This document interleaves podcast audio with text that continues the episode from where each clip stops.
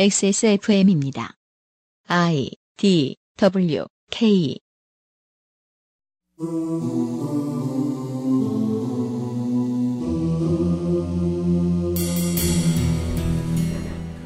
지난주에는 노동자가 일을 해도 일을 하지 않아도 똑같이 돈을 벌 수 있는 기업의 전략을 소개해 드렸습니다.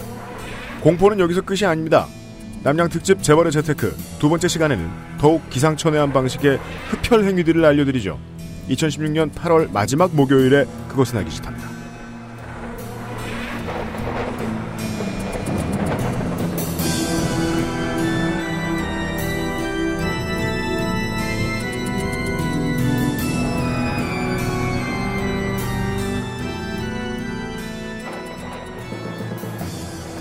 남양 특집을 너무 늦게 준비한 거 아닌가 했는데 다행히 다행이에요.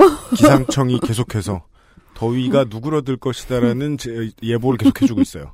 그래서 저 계속 지난주 지난주 그랬잖아요. 네. 이번에 크게 질렀더라고요. 네. 9월까지 덥대요. 9월까지 덥대요? 네. 계속 유효합니다. 네. 그렇다 정말. 남양 특집이 쓸모 있는 아직 예 8월 말에 네. 네. 히스테리 사건 파일 그것은 알기 싫다 189회 목요일 순서에 인사드립니다. XSFM의 책임 프로듀서 UMC입니다. 윤세민 기자 나와 있습니다. 네, 안녕하십니까. 윤세민입니다. 시간이 약간 지난 얘기를 좀 드려야 될 것 같습니다. 174회 목요일 순서에 에, 개발자이자 만화가이신 빈꿈님이 나와가지고 얘기해 주신 게 있죠. 그 피해를 잘라낸 개발자 이야기 네. 있었습니다. 사건의 당사자셨던 양 모 씨께서 네. 어, 지난 6월 24일입니다. 좀 됐어요. 피고 근로복지공단이 네. 대법원의 상고를 포기합니다. 재판을 세 가지를 하셨어요. 그때 방송 때 소개해드렸는데 첫 번째 건이 야근 수당 청구였고 네. 어, 이걸 이기셨고 두 번째인 산업재해 재판 즉 내가 과로 때문에 면역력이 저하됐기 때문에 피해를 잘라내게 되었다라는 네. 것을 인정받는 재판을 승리를 하신 거예요. 아, 그리고 이제 세 번째 재판인 해고 및 사문서 위조 이것도 방송 내용 한번 참고해 보시면 될 텐데 이것까지 진행이 되고 있거든요. 네. 일단 그 중에 두 개를 승리를 했다는 사실을 뒤늦게나마 전달을 해드리고요. 다만 이제 이런 문제를 알고 보면 개인과 공단의 그 문서상으로는 법원에서는 개인과 공단의 싸움인데 네. 그 개인은 그런 점이 가장 외로워요. 이런 문제를 가지고 싸울 때는요. 야근 수당 얼마를 더 받겠다. 잃어버렸던 명예를 되찾겠다. 겨우 그 이유 가지고는 개인이 법원에 이렇게 들락날락하기 어렵습니다. 네, 그렇습니다. 네. 네. 내가 미치도록 아주 분하지 않은 이상. 근데 그런 것도 아니다. 라면 공익을 생각해야 돼요. 네. 그 실제로 판례가 남았네요. 네. 네. 판례를 만들어냈습니다. 음. 개발자들을 위한 법원의 버그 수정이 조금 된 거예요. 다만 어떤 언론이나 예, 어떤 단체에서도 큰 관심을 가져주고 있지는 않죠. 근데 그러고 나면 이제 이렇게 싸우는 개인이 되게 외로워요.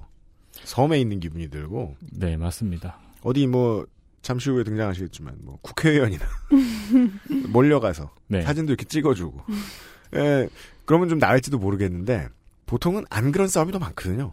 저도 지금 전 직장 임금체불 때문에 소장이 접수된 상태거든요. 우리 지금 네 명 앉아 있는데 반이 그래요. 그, 저 김상조도 저 저 돈 떼먹은 사장 하나 있어가지고 오. 아직도 잡으러 다니고 있고요. 저도 지금 민사 소장이 접수된 상태입니다. 네. 근데 그, 저 같은 경우에는 그렇게 복잡한 사건은 아닌데, 음, 오히려 그래가지고 제가 혼자 나홀로 소송을 해야 됐던 음, 사건들이 음. 그, 그 상황이었거든요. 음, 그러니까 해놓고 보면 되게 간단한 거였는데, 네. 네. 이걸 알아보느라고 저는 몇 날 며칠 밤을 계속 그렇죠. 예, 알아봐야 하더라고요. 의원님 뭐 올해 5월까지 뭐 임금을 체불 받으셨, 세비를 체불 받으셨 그런 적 없죠? 그런 적 없죠. 괜찮죠? 예. 시민들이 힘드시겠다. 그러니까 저한테 페북 메시지나 DM으로 네. 저 이렇게 억울해요. 이럴 때 어떻게 하면 좋아요라고 질의를 하시는 분이 있으면 제가 을지로위원회, 제가 지금은 의원이 아니니까 네. 을지로위원회 통해서 이렇게 하면 빨라질 때가 있어요. 음, 네. 굉장히 단축되는 상황이 벌어질 때 네. 참 이렇게라도 의지가 돼서 다행이지만 대부분의 경우는 그렇지 않았을 텐데 그니까요. 얼마나 네. 힘들었을까. 이게 제가 수백 건의 사례들을 봤거든요. 네. 그거에 비하면 저는 굉장히 간단한 음. 사례인데 정말로 복잡하고 정말로 억울하고 열받는 사례들이. 예, 많더라고요. 그, 근데 네. 상담 내용의 중점이 어떻게 겁을 줘서 받아낼까예요. 음. 그리고 모든 상담 내용에 맘먹으면 받기 힘들다. 예, 라는 음. 사족이 붙어 있더라고요. 네. 그렇죠. 네. 이게 이제 말도 안 되는 위로일 수 있는데요. 네. 에, 이런 싸움을 진행하시는 분들이 꽤 많고 에, 정치인들이나 언론이 다 달려갈 수 있을 정도의 숫자가 아닙니다. 개인 네, 대 맞습니다. 기업 혹은 개인 대 공단. 그리고 이 싸움에 있어서 말이죠. 이런 양모 씨 같은 경우에 저희들이 다루기도 했지만 요런 긍정적인 부분만큼은 분명히 당사자들이 알아줬으면 좋겠어요. 청취자분들뿐만 아니라. 음. 판례를 남긴 것은 모두를 위한 승리가 맞습니다. 네, 예. 맞습니다. 네, 그렇습니다. 앞으로 남을 거예요. 네. 네. 예, 예, 예. 업데이트 될 일이 있으면 나중에 빈꾼님 모시고 또 음. 한번 여쭤보기로 하겠고요. 네. 오늘은 납량 특집을 진행할 겁니다. 그것은 알기 싫다는 에브리온 TV, 용산에 가면 꼭 가보고 싶은 컴스테이션, 데블프 Genuine Leather Craft, 한 번만 써본 사람은 없는 빅그린 헤어케어, 관절 건강에 도움을 줄 수도 있는 무릎핀, 퓨어체크 비어인옵스 코스메틱, 당신 편의 생각보다 큰 힘 민주노총에서 도와주고 있습니다. 우리 편 어디 갔어? 어디 갔어, 대체? 님 이름에. XSFM입니다. 컴퓨터가 필요하시다고요? 그렇다면 컴스테이션입니다.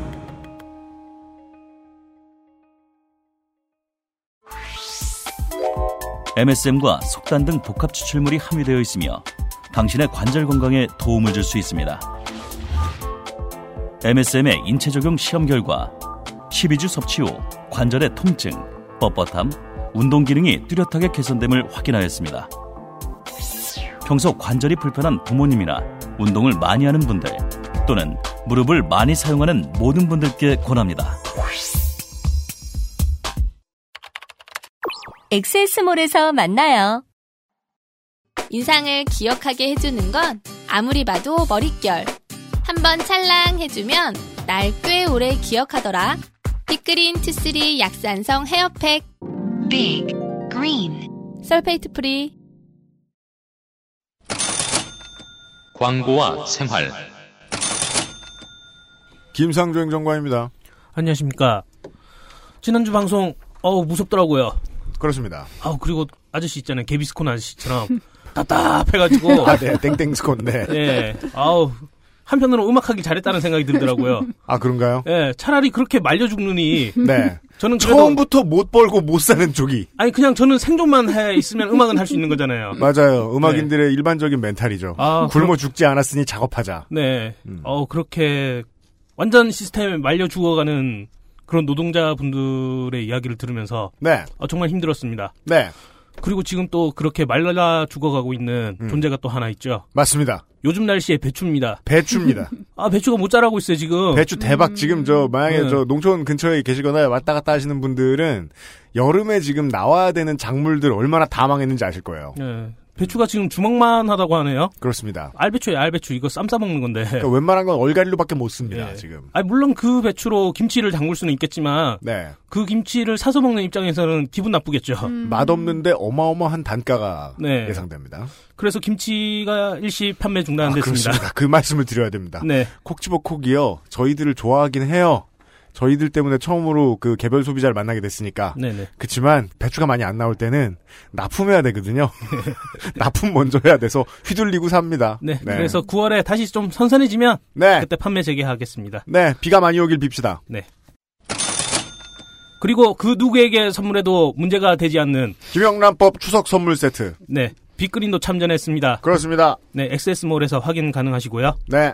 그리고 관절 건강에 도움을 줄 수도 있는 줄 네. 수도 있는 음. 무르핀 네. 제품을 음. 추석을 맞이하여 네. 20% 할인에 들어간다고 합니다. 아, 좋습니다. 네. 네. 9월 9일까지 추석 전 배송 마감을 한다고 하네요. 네. 지금 현재 옥천 허브에 네. 일하시는 분들이 도망을 갔다는 그런 아, 네. 첩보가 입수됐어요. 아, 그래요? 옥천허브 지옥이죠, 지금. 아, 물론 늘 도망가는 분들이 계시지만 이번엔 아, 네. 대규모로 도망갔다고. 아, 네. 그 전화로 퇴사. 네, 네. 제 네. 친구도 그 택배 중간 거- 허브에서 일을 했었는데 네. 콜택시를 불러서 도망갔대요. 아, 일하다 중간에. 못하 못하겠어가지고. 하며. 예. 네. 근데 이게 또 명절이 되면 또 물류가 또 많아지니까 그러니까 그분들이 말이에요. 더 힘들어지시거든요. 네. 그래서 명절이 오기 전에 네. 미리미리 구매하실 것을 추천드립니다. 노동 친화적인 방식입니다, 청취자 여러분. 음. 지금 샀어요. 감사합니다. 김상조 기술행정관이었습니다.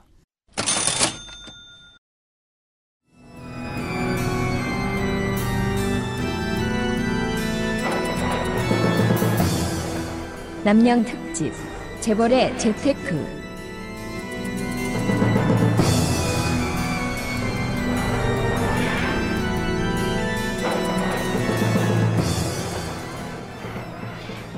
남양 특집 두 번째 시간입니다. 이 시간을 진행해 주신 성남에 사시는 사회학자 은수미 차용인을 모시고 소개합니다. 안녕하세요. 네. 한 주 동안 안녕하셨습니까? 네, 매우 안녕했습니다. 네. 반응이 얼마나 좋은지요? 어, 그랬어요?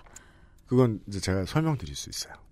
어. 요즘 사회 현상이 말이죠. 네. 그 자기 자신에게 책임이 돌아오는 문제들로 이슈가 좀 많이 생겼어요. 아, 일반인들에게. 에, 네. 근데 이 재벌 이야기. 네. 자기 자신이 몇이나 있겠습니까?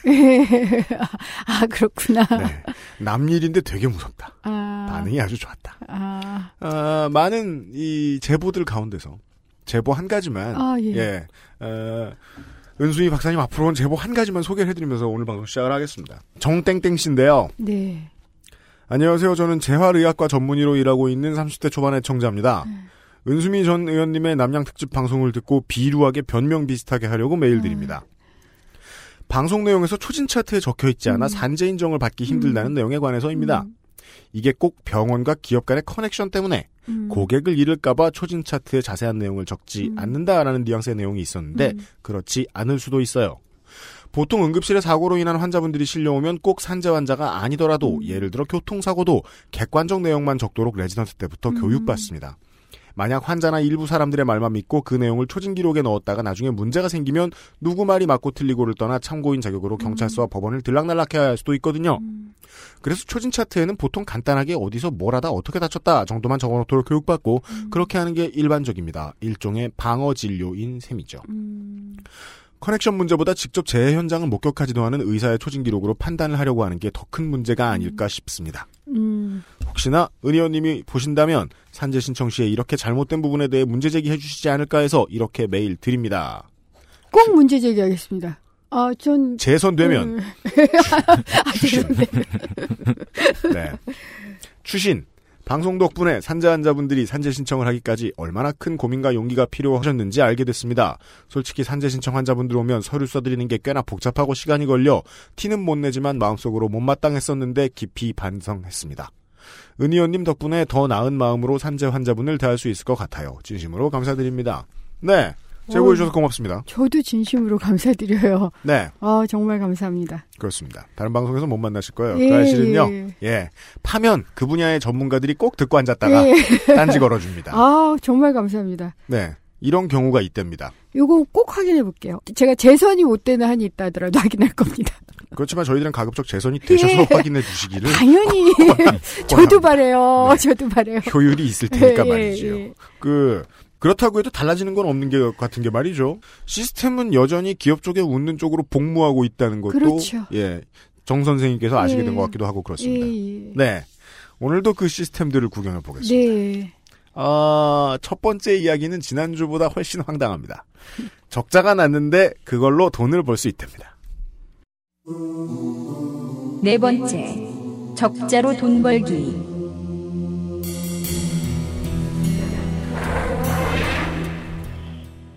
제가 이 말씀을 드리기 전에 하여튼 며칠 전에 제 페북 메시지로 이제 어떤 분이 어, 자기 소개를 하시면서 네. 많이 하는 얘기인데 삼성밥을 먹고 있다. 삼성밥 혹은 먹는다. 현대밥을 먹고 있다. 이런 표현들을 쓰시잖아요. 요즘엔 삼성 가족 이런 표현 안 쓰세요. 예전에는 그런 표현도 썼습니다. 난 음. 삼성 가족이다. 네. 굉장히 자랑스럽게. 음. 요즘은 그 표현 안 쓰는데 삼성밥을 먹고 있다. 이런 말씀을 쓰셔서 음. 그렇게 생각하시는 분들께 네. 방송을 꼭 들어주시고 생각을 아닐 수도 있다. 제가 아니다 이렇게 얘기하지 않겠습니다. 음, 음. 삼성밥을 자기는 먹고 있다라고 생각을 하시는데 혹여 그것이 그것은 뭐 저저 뭐냐 계약된 정직원이 하는 말이라는 예, 말씀이신가요? 예, 네. 그렇죠. 음. 그런데 내가 삼성 밥을 삼성에게 밥을 먹여주고 있는 음. 것일 수 있다. 음. 그러니까 정직원이든 하청이든 간에 음. 내가 뭔가 기업 때문에 회사 밥을 먹고 있다 음. 생각하실 텐데 네. 아니다. 음. 나는 먹고 있다고 생각하고 있는데 실제로는 음. 밥을 먹는 거 저쪽이다. 내가 먹여주는 거다. 이렇게 생각할 수도 있다.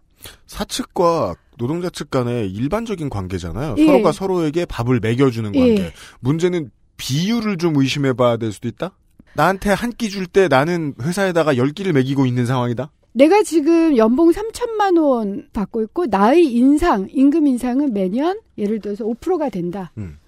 그런데 재벌이 가져가는 인상률, 네. 이윤율은 매년 예를 들어서 100% 음. 혹은 음. 만 프로 음. 베팅을 하고 있을지도 모른다. 음, 음, 음. 이 생각을 하고 계시라는 거죠. 내가 아. 필요하기 때문에, 내가 음. 배터리로서 필요하기 때문에 나한테 밥을 주는 것처럼 음, 나를 살려두는 것일지도 모른다. 음, 음, 음, 음. 그러니까 로봇으로 바꾸지 않고 네. 네. 인간을 음. 노동자를 로봇으로 바꾸지 않고 노동자로서 살려두는 이유 는 재벌이 그게 필요하기 때문이다라고 거꾸로 생각할 수도 있다요. 그러니까 노동자가 받는 월급은 자신의 노동의 대가로 받는 거잖아요. 예, 근데 자신과 회사와의 관계가 지금 자신이 노동한 대가로 회사에서 받는 돈이 과연 올바른 급여인가? 그렇죠. 거기서부터 시작해서 이게 심하게 왜곡될 때는 네.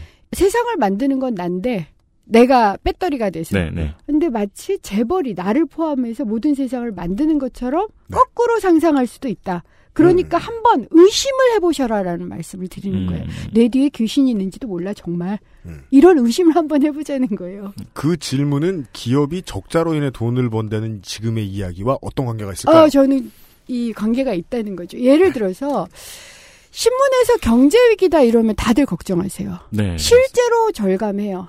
자영업에서부터 시작해서 초코 코고 초코 코고는들이네요. 경, 경제 위기를 걱정하는? 소리입니다. 아, 정말 초코가 경제 위기를 걱정하는 것 같은데요.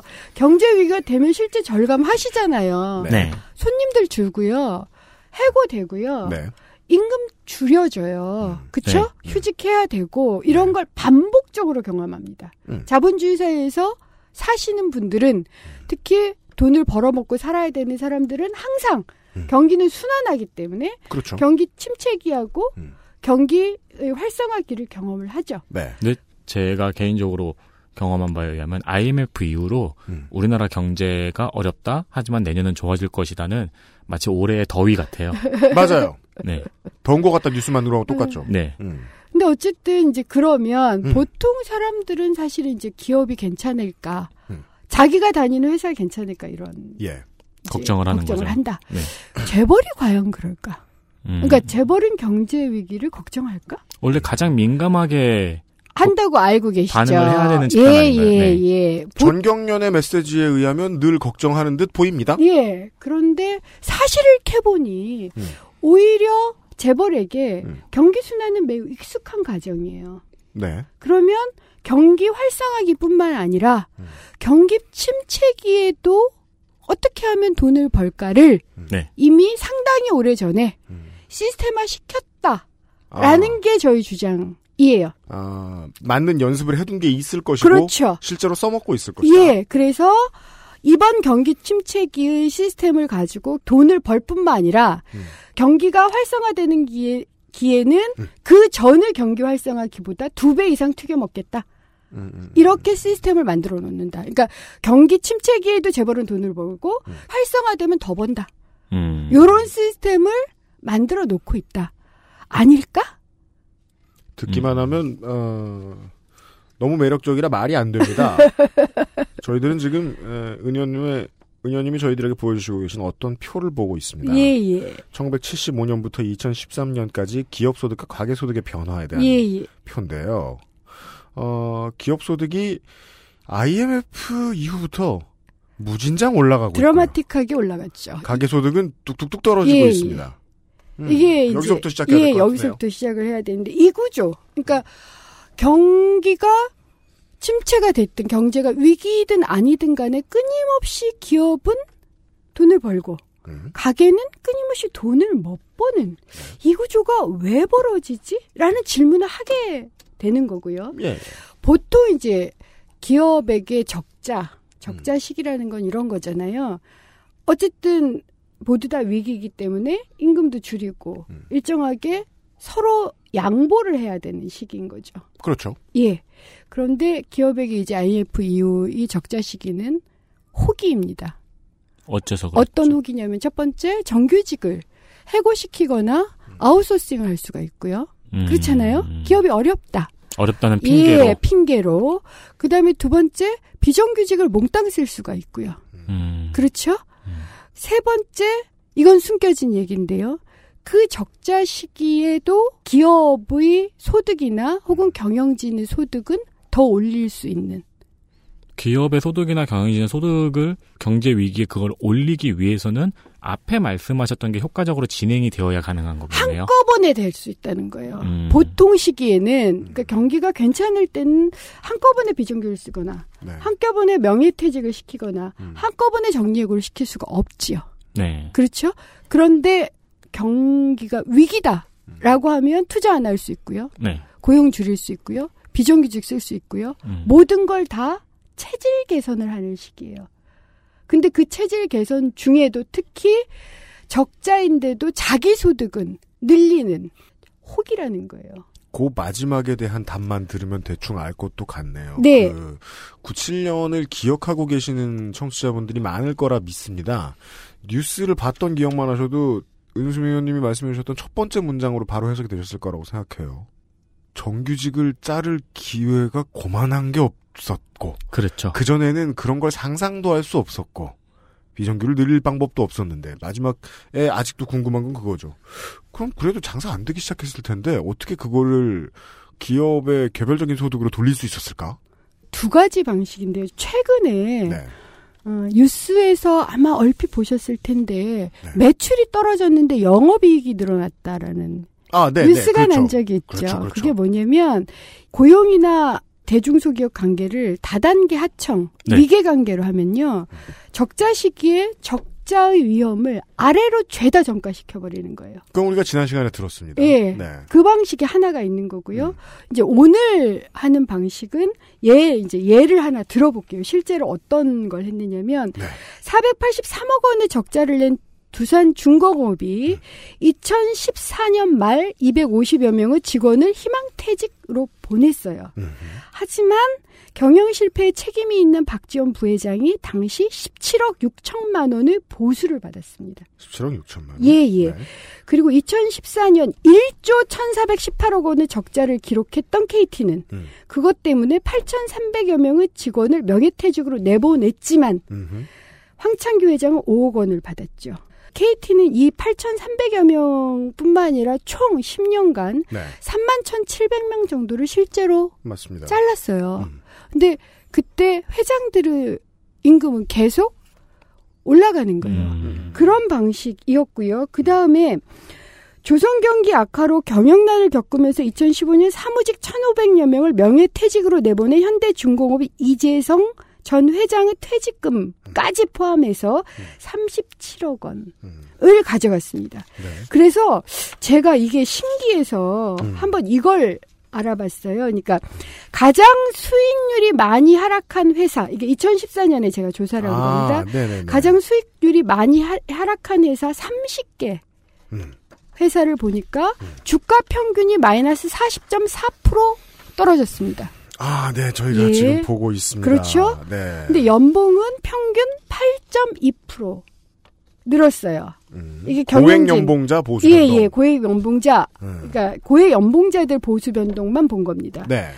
그 중에 보수가 오른 15개 회사만 보니까 음. 보수가 전년도보다 올랐다는 거예요. 네. 오른 회사를 보니까 주가가 평균 38.2% 하락을 했는데 네. 연봉은 평균 30%가 증가했습니다. 이게 뭐 고액 연봉자라 그러면 정확히 얼마씩 주는지 우리가 잘 모르니까. 근데 그렇다고 해도 이게 고액 연봉자한테 30%는 어마어마한. 그렇죠. 고액 연봉자는 5억 이상입니다. 아, 30%면 1억 5천. 그 중에 제일 쩌리를 잡고 생각해도 5억이 6억 5천이 됐다는 그렇죠. 그렇죠. 건데, 아 지금 여기서는 우리가 판다 판독해야 될 부분이 이거군요. 그 우리 지난 시간에 얘기할 때도 그 창조 컨설팅이 돈을 왜 받았는가를 상상해 보시라는 이야기를 주로 했잖아요. 네.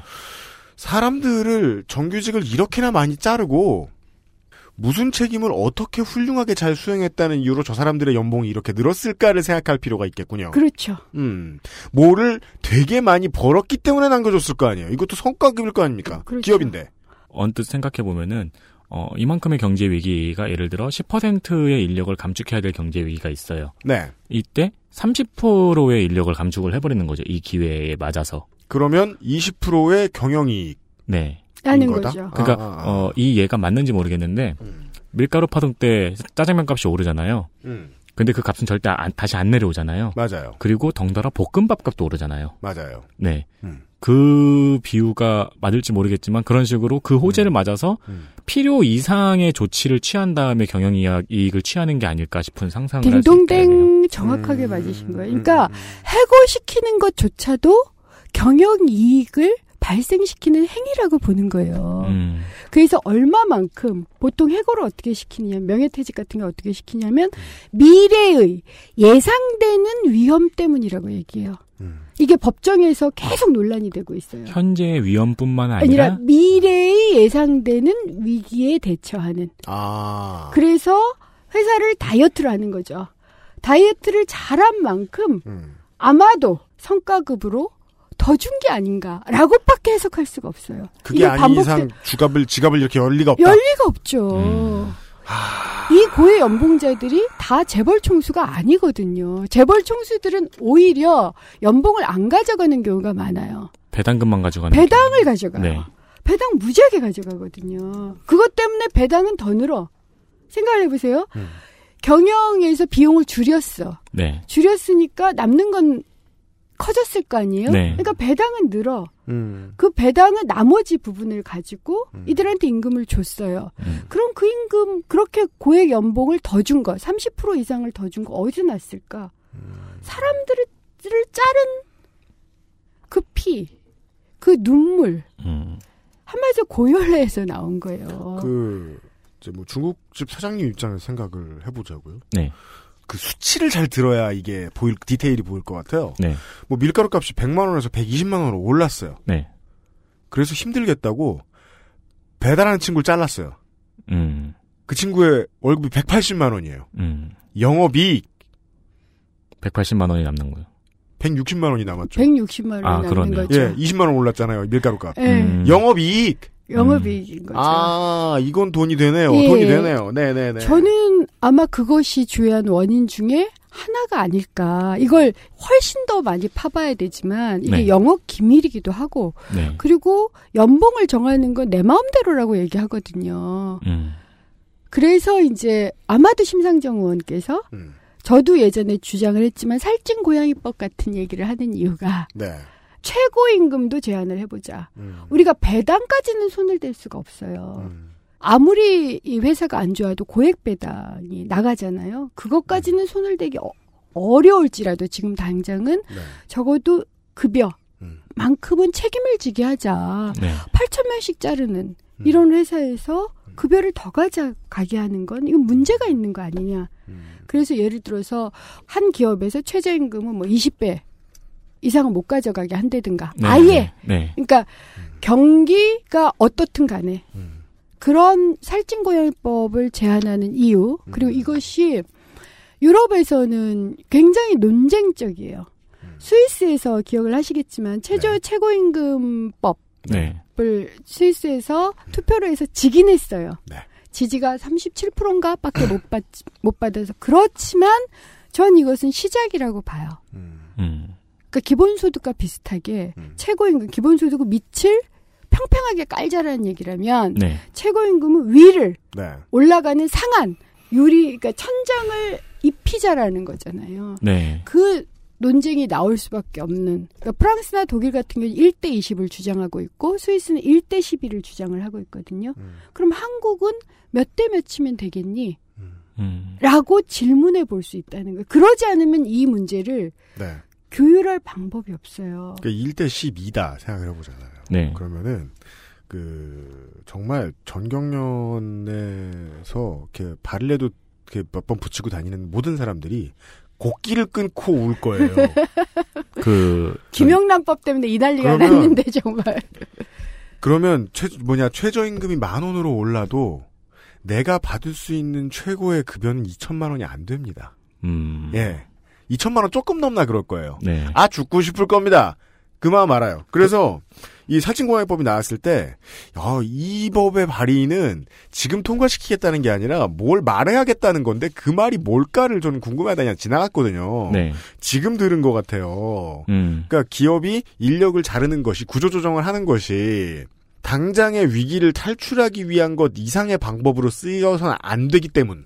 그렇죠. 구조조정을 해서 수, 영업이익을 내려는 속셈은 안 된다. 그것을 막고자 하는. 그렇죠. 음. 그 영업이익을 내서 지금까지 영업이익을 내고 있는 거예요. 네. 내서 본인의 그러니까 배당도 늘릴 뿐만 아니라 음. 본인들이 고용한 경영진들에 대한 임금도 늘려주는 방식이거든요. 이건 네. 하지 말자. 음. 요거 이게 이제 이게 첫 번째 제안으로 아마 들어온 걸 칠 거다라고 네. 생각을 하고요. 그다음에 두 번째로 아까 그런 얘기를 했잖아요. 그것도 좋아. 음. 그래 더 받았어. 음. 그런데 이것이 왜 음. 이런 구조가 음. 그 다음 경기가 괜찮아졌을 때 훨씬 더 배팅을 더 높일 수 있는 불평등을 더 늘릴 수 있는 방식일까? 아, 네. 그걸 알아야 돼요. 예, 그걸 알아야 되잖아요. 네. 그러면 이렇게 줄였어요. 우리들 임금을 줄이고 해고시키고 뭐 인턴으로 쓰고 비정규 난리를 쓰고 하청 재하청으로 해서 네. 이 구조로 해서 돈을 이제 썼으면 네. 그 돈을 쓰는 방식을 시스템화하면 돼요. 앞으로 계속 그러면 그렇게 번 돈을 음. 다시 경기가 좋아졌을 때 투자나 고용으로 쓰는 게 아니라 네. 보통은 예를 들어서 지난번에 한전 부지를 샀던 것처럼 네. 현대가 한전 부지를 음. 샀던 것처럼 10조 5,500억 원이 어떤 건물을 소유하는 방식이라든가 음. 채권을 사는 음. 방식이라든가 혹은 현금성 음. 자산을 가지는 방식으로 쓰는 것. 아, 무슨 재화를 생산하는 기업이어도 예, 결국은 그 투기 자본화 하는 하는 거군요. 일종의 금융자본을 하는 거예요. 그러니까 어. 비금융자본이 금융자본처럼 굴러가는 방식으로 쓰는 거. 이걸 사내유보금이 급속하게 늘어났다라고 표현하는 거죠. 금융자본이 정규직을 자르는 걸로 해서 늘어나면 기업의 입장에서는 매우 순리에 맞는 게 투기자본이 직원이 뭐하러 많이 필요합니까? 네. 음. 그렇잖아요. 아, 길이 보이네요. 어, 길이 보이는 거죠. 그래서 네. 제가 이 표로 가져오는 것들이 뭐 사내유보금이 얼마나 늘었나. 갑자기 생각해 보세요. 늘은 비중을 보시면 아, 네. 2000, 보고 2001년까지 평균 한 4, 5% 늘었어요. 매년. 네. 사내유보금. 그런데 사내유보율이 갑자기 2002년에 11.9%, 2003년에 15.1% 하더니 그 다음서부터 평균 25% 정도에서 그렇죠? 아. 23% 25% 늘죠. 2010년, 2000년대가 넘어가니까 예. 4분의 1을 그냥 묵힌 돈으로 예. 만들고 있어요. 즉, 그렇죠. 투기자본으로 만들어놨는데 예, 예. 요 표가 말해주는 게 묘한 게 있네요. 90년도부터 2010년까지 매년 전체 기업의 사내 유보율 변화 추이를 보여주고 있는데 90년대 때는 5%에서 7%, 예. 즉 언제 공장 만들지 모르는 땅 수준으로 예. 갖고 있던 예. 것이 IMF가 지나고 2년 뒤에 바닥으로 떨어져요. 예.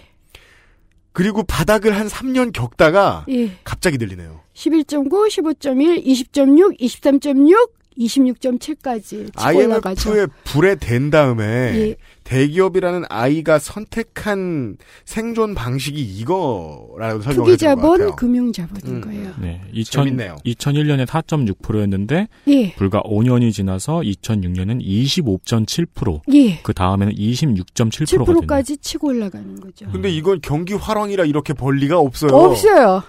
그렇지 않습니다. 아, 날아간 정규직의 목이다. 그렇죠. 아니 그리고 2008년을 보세요. 2008년이 경제 위기였어요. 음, 그때도 21.0%예요. 음. 더 이상 예전에 경제 위기 때 심각한 경제 때 2.5%였잖아요. 네. 그러니까 더 이상 그렇게 안 떨어지는 거예요. 아, 계속 투기성 자본, 금융성 자본으로 돌리고 있다. 재미있는 무시무시한 결론에 하나 봉착하게 됩니다. 앞으로 그냥 장사하게 내버려두면 웬만한 기업들은 망하지 않을 것이다라는. 그렇죠. 아, 왜 야, 처음에? 아, 처음에 말씀해 주신 게 그거군요. 예. 예. 이제 따라왔습니다. 예, 예, 예, 예. 그런 거예요. 음. 그래서 제가 여기서 이제 항상 정경련이 그런 얘기를 해요. 우리 사내유보금은 투자한 거야. 이미 건물이나 예. 뭐 부동산으로 투자한 거야. 현금성 자산은 예를 들어서 30대 재벌의 사내유보금이 700조면 네. 현금성 자산은 한 2, 300조밖에 안 돼. 그리고 기술이 많은 현금성 자산은 뭐예요? 동전이에요? 금, 그러니까 금이에요? 그렇게 얘기를 해요. 그 스크루지처럼 금고에다가 예. 그러니까 금화. 그래서 제가 이제 그런 얘기 그러면서 저한테 경제학적으로 너무 무식하다 사회학자여서 음. 그래서 제가 경제학자의 말을 그냥 말씀을 드려주겠습니다. 네. 그렇게 정경련이 주장하는 이유는 기업이 생각하는 투자가 국민이나 정부가 기대하는 투자하고 다르기 때문이에요. 그러니까 국민 계정상의 투자하고 음. 기업이 지멋대로 회계 장부에 적, 이렇게 적어놓는 투자는 다릅니다. 예를 들어서 음. 이런 얘기가 있어요. 그러니까 기업이 매입한 건물이나 음. 토지, 건물 토지, 채권 투자, 채권 투자. 투자가 국민 계정상 음. 투자가 아니다. 왜냐하면 국민 계정은 유가 증권이나 실물 자산, 투, 그러니까 건물이나 토지와 같은 자산의 소유권 이전을 투자로 보지 않습니다. 네. 다른 말로 말해서 현대가 10조 5,500억 원을 음. 해서 한전을 매입을 했잖아요. 한전 그 투자가 아니라는 겁니다. 음. 근데 자기네들 이걸 투자라고 해놔요. 중국집의 예를 들면은 음. 아, 밀가루 값이 올랐을 때 중국집 사장님이 배달부 두 명 중 한 명을 잘랐어요. 음. 다시 경- 밀가루 값이 떨어지고 짜장면이 많이 팔리면서 배달은 늘었어요. 네. 그 중국집 배달부는 한 명 남은 배달부는 고생을 하겠죠. 네. 그 고생을 하는 만큼 사장님은 돈을 많이 벌어요. 예. 음. 그럼 한 명을 더 고용을 해야죠. 음. 딴데 가서 땅을 사고 앉는 거예요. 예. 그러니까 그 저 이거 그 그리고 그걸 내가 투자했다라고 얘기하는데 그렇지 않아요. 음. 단어가 정말 재밌는 게 채권 투자라는 말. 이게 이거 아니에요. 국민 정서에는 채권인데 네. 정경련 투자라고 투자라고. 말한다는 거 아니야. 채권 투자 가지고. 실제 회계 장부상에 그렇게 돼 있어요. 저 제가 이거 기업주기 때문에 이게 무슨 얘기인지 알아요. 나중에 비싸질 물건 뭐 있어 내가 사는 거. 물론 신발이 있지. 근데 내가 신발 말고 좀 더 무서운 물건에 투자한다 치죠. 예를 들면 피규어. 음. 내가 피규어를 사.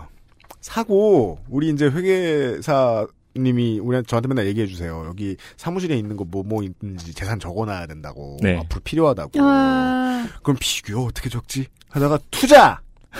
라고 회계 적는데요. 피규어 국- 투자. 국민 계정상은 그게 투자가 아니에요. 국민 음. 계정상은 정확하게 가치를 생산하는 것, 부가가치를 생산하는 것만 투자입니다. 덕들은 알아요. 이게 10년 뒤면 두 배로 뛴다는 걸. 네.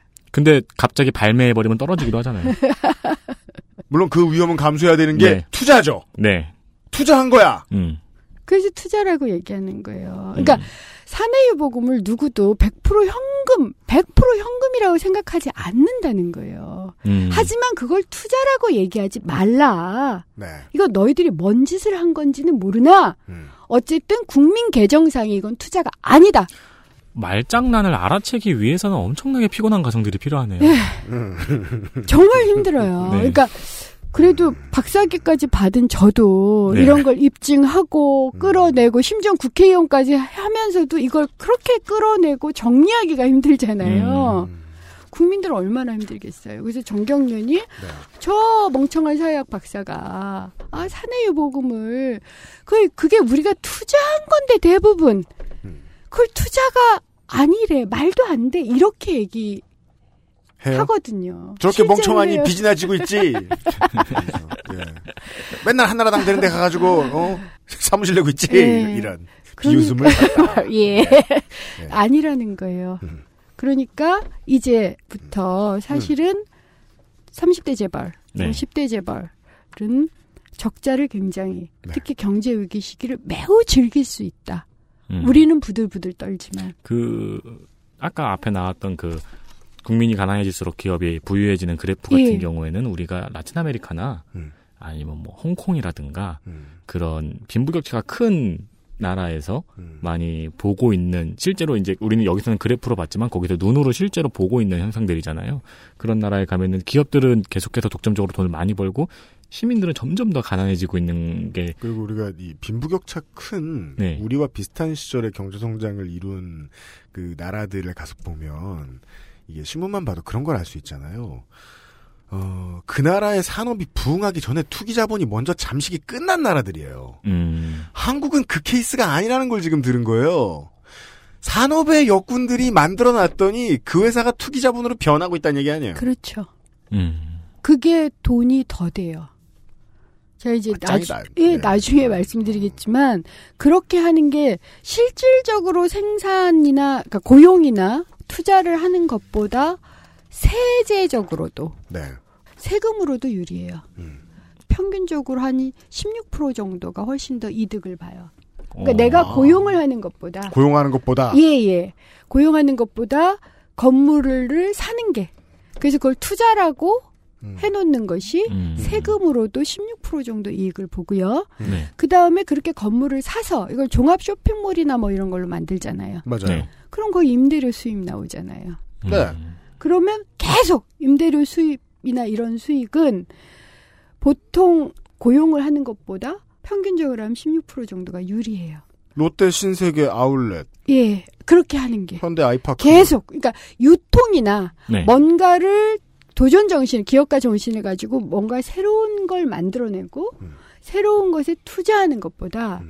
기존의 것을 가지고 유통으로 돌리거나 금융으로 돌리는 것이 세금으로도 유리하다고요. 아, 음. 지금 느꼈어요. 그 우리 이제 서울이나 부산의 바깥에 좀 나가면 아울렛들 있잖아요. 네. 네. 거기는 롯데 아울렛, 신세계 아울렛이라고 써 있잖아요. 네. 네. 내가 보고 이게 왜 이상했는지 지금 알았어요. 롯데와 신세계는 실제로 안에 들어가면 의미가 없거든요. 그렇죠. 다 다른 브랜드의 식당 옷가게고. 즉 앞에 써 있는 제일 큰 적을씨는 집주인이 누구라고 쓴 네. 거네요. 음. 그럼 이제 이해되시겠죠. 그러니까 그걸 투자라고 한 거다. 그렇죠. 사람을 그러니까 자른 돈으로. 예. 음. 그러니까 특히 유통재벌들은 그건 그냥 임대 사업자예요. 음.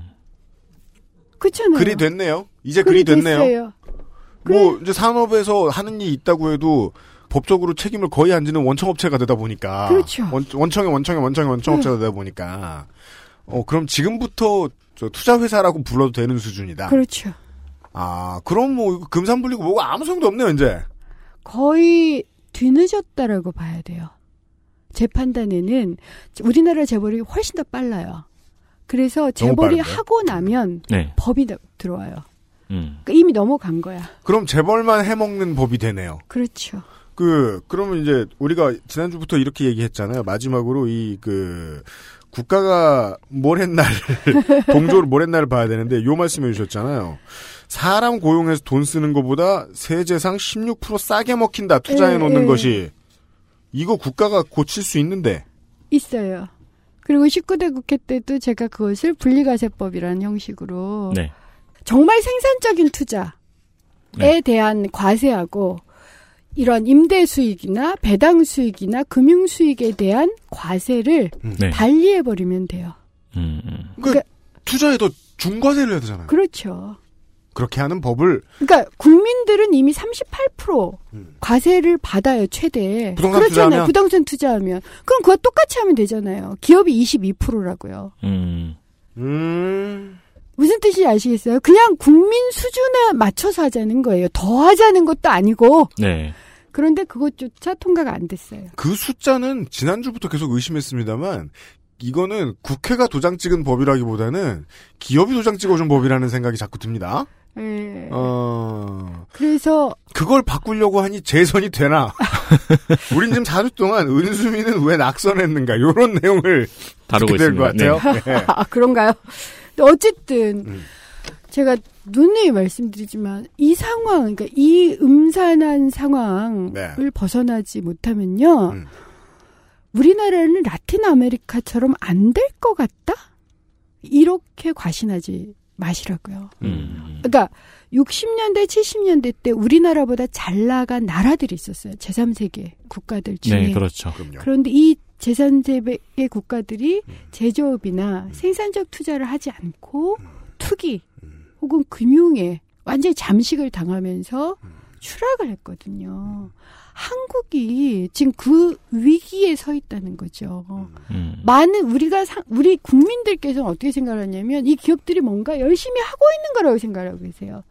아이 설마 임대사업자겠어. 음, 집주인이겠어, 설마, 설마. 사채겠 사채업자겠어. 이런 생각을 하시는 거죠. 음. 실제로 그와 유사한 행동을 하고 있습니다. 근데 우리는 대, 거의 전 국민이 대기업으로부터 들어부터 사채를 갖다 쓰잖아요. 네. 다 카드 있잖아요. 그러니까 그래서 제가 아까 그 얘기를 한 거예요. 삼성 밥을 먹고 있는 게 아니라 삼성 밥을 밥을 퍼주는 먹- 중이다. 그렇죠. 퍼주는 것이라고 생각을 좀 바꿔보자. 우리 그 땡스트코 VIP 김상조 행정관 삼성에다가 몇십만 원 갖다 준 거예요 지금 삼성 카드밖에 안 들어가잖아요 거기는 진짜 VIP세요? 아니요, 저 오랜 쓴 적이 없는데. 아니 엄청 많이 써요 저 저는 땡스트코를 생각하면 김상조 행정관을 생각하거든요 어, 갑자기 굉장히 대단해 보여요. 회원권이 쟤밖에 없어요 제가 아는 사람 중에 오. 그 raid 뛸 때 같이 가거든요 음. 근데 아 직원들 뿐만 아니라 국민들도 그 돈을 갖다 줬고 예. 그 다음에 이 적자로 인해서 돈을 버는 가장 중요한 방법은 일하는 종목을 투기로 바꾸는 데 쓰는 것이다. 그렇죠. 계속 고용을 줄여가면서. 음. 그리고 적자 시기 때는 위기야 뺑뺑 해가지고 고용을 한꺼번에 확 줄여버릴 수 있어요. 음. 그쵸? 네. 배당 늘리고 연봉 늘리고 그 다음에 투기나 금융자본으로 바꾸는 거죠. 그리고 사실은. 이미지 광고 사람이 미래다 이런 거 하고. 그렇죠. 우리, 우리 엄마 아빠도 제가 이제 고3이라 피곤해 보일 때 네. 그때 꼭 뭐 많이 먹여줘요. 그때가 인생의 위기거든, 애에. 음. 근데 내가, 내가 봐도 내가 알아. 나의 내 인생의 위기인 거에 비해 고기를 너무 많이 먹었어. 그때. 그러기 때문에 적자는 큰 기회다. 근데 그렇게. 때보다. 고기 입맛이 들면은 음. 내 인생이 위기가 아니고 내 인생이 평탄할 때도 고기는 먹어야 되잖아요. 고기를 쌓아놔. 네. 정립해놔. 정립해 놓는 거. 우리 집 유보 고기를 점점 예. 더. 내 재산의 25%를. 그럴 수 있다. 네, 아, 그런 얘기였습니다. 네 그렇게 했다라는 거고요. 네. 아, 예. 그, 흡족합니다. 매우 신선합니다. 깜짝이야. 광고를 듣고, 그 다음 건 더 황당합니다. XSFM입니다.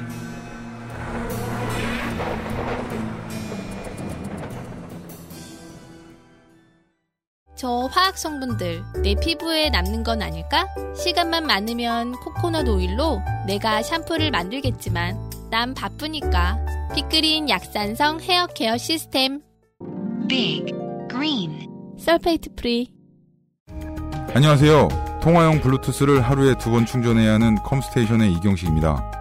방송을 많이 들으시다 보니 반가우셔서 처음 전화하시자마자 저를 안 쳐가는 고객님들이 계셔서 저는 제 기억력을 의심하며 깜짝깜짝 놀랍니다. 당연히 고객님을 모르기 때문입니다. 하지만 그 어색함이 지나면 고객님은 저와의 인연을 맺은 영원한 고객입니다. 물건을 사러 오셨다가 못 사게 말린다 해도 놀라지 마십시오. 컴스테이션에게 얼마나 파느냐보다 중요한 것은 고객이 얼마나 만족하는가입니다. 당신이 오는 것은 사러 올 때도 반갑지만 아닐 때도 반갑습니다. 컴스테이션은 조용한 형제들과 함께합니다. 부당한 대우를 받았거나 노동조합 가입에 대해 문의하고 싶다면 1577-2260 우리의 삶을 지키는 최선의 선택은 노동조합입니다. 이상은 당신 편의 생각보다 큰 힘 민주노총에서 전해드렸습니다.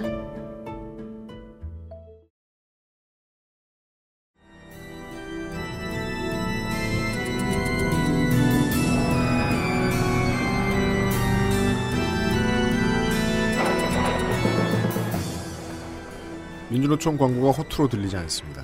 그렇습니다. 이게 혼내주는 데가 없으니까 막 나가는 거 아니에요. 그렇죠. 브레이크가 없는 거예요. 그쵸. 이제는 브레이크가 없습니다. 원래 거의. 아재 개그 막 하는 사람들도요, 안 웃기다고 누가 옆에서 얘기해주면 고민도 하고, 네. 돌아도 봐요. 음. 웃어주면 끝도 없어. 네. 안 웃기다가 누가 얘기해주면은 그때는 기분 나빠 할지언정 잠들기 전에 한 번 더 생각하거든요. 근데 모피아나 국회는 그동안 계속 웃어줬다. 음. 법을 바꿔줄게! 하면서 22% 진짜 어색합니다. 예. 그렇죠. 네. 어색하죠. 아, 그 다음은 아주 궁금합니다. 금수저라 돈 벌기. 다섯 번째, 금수저로 돈 벌기.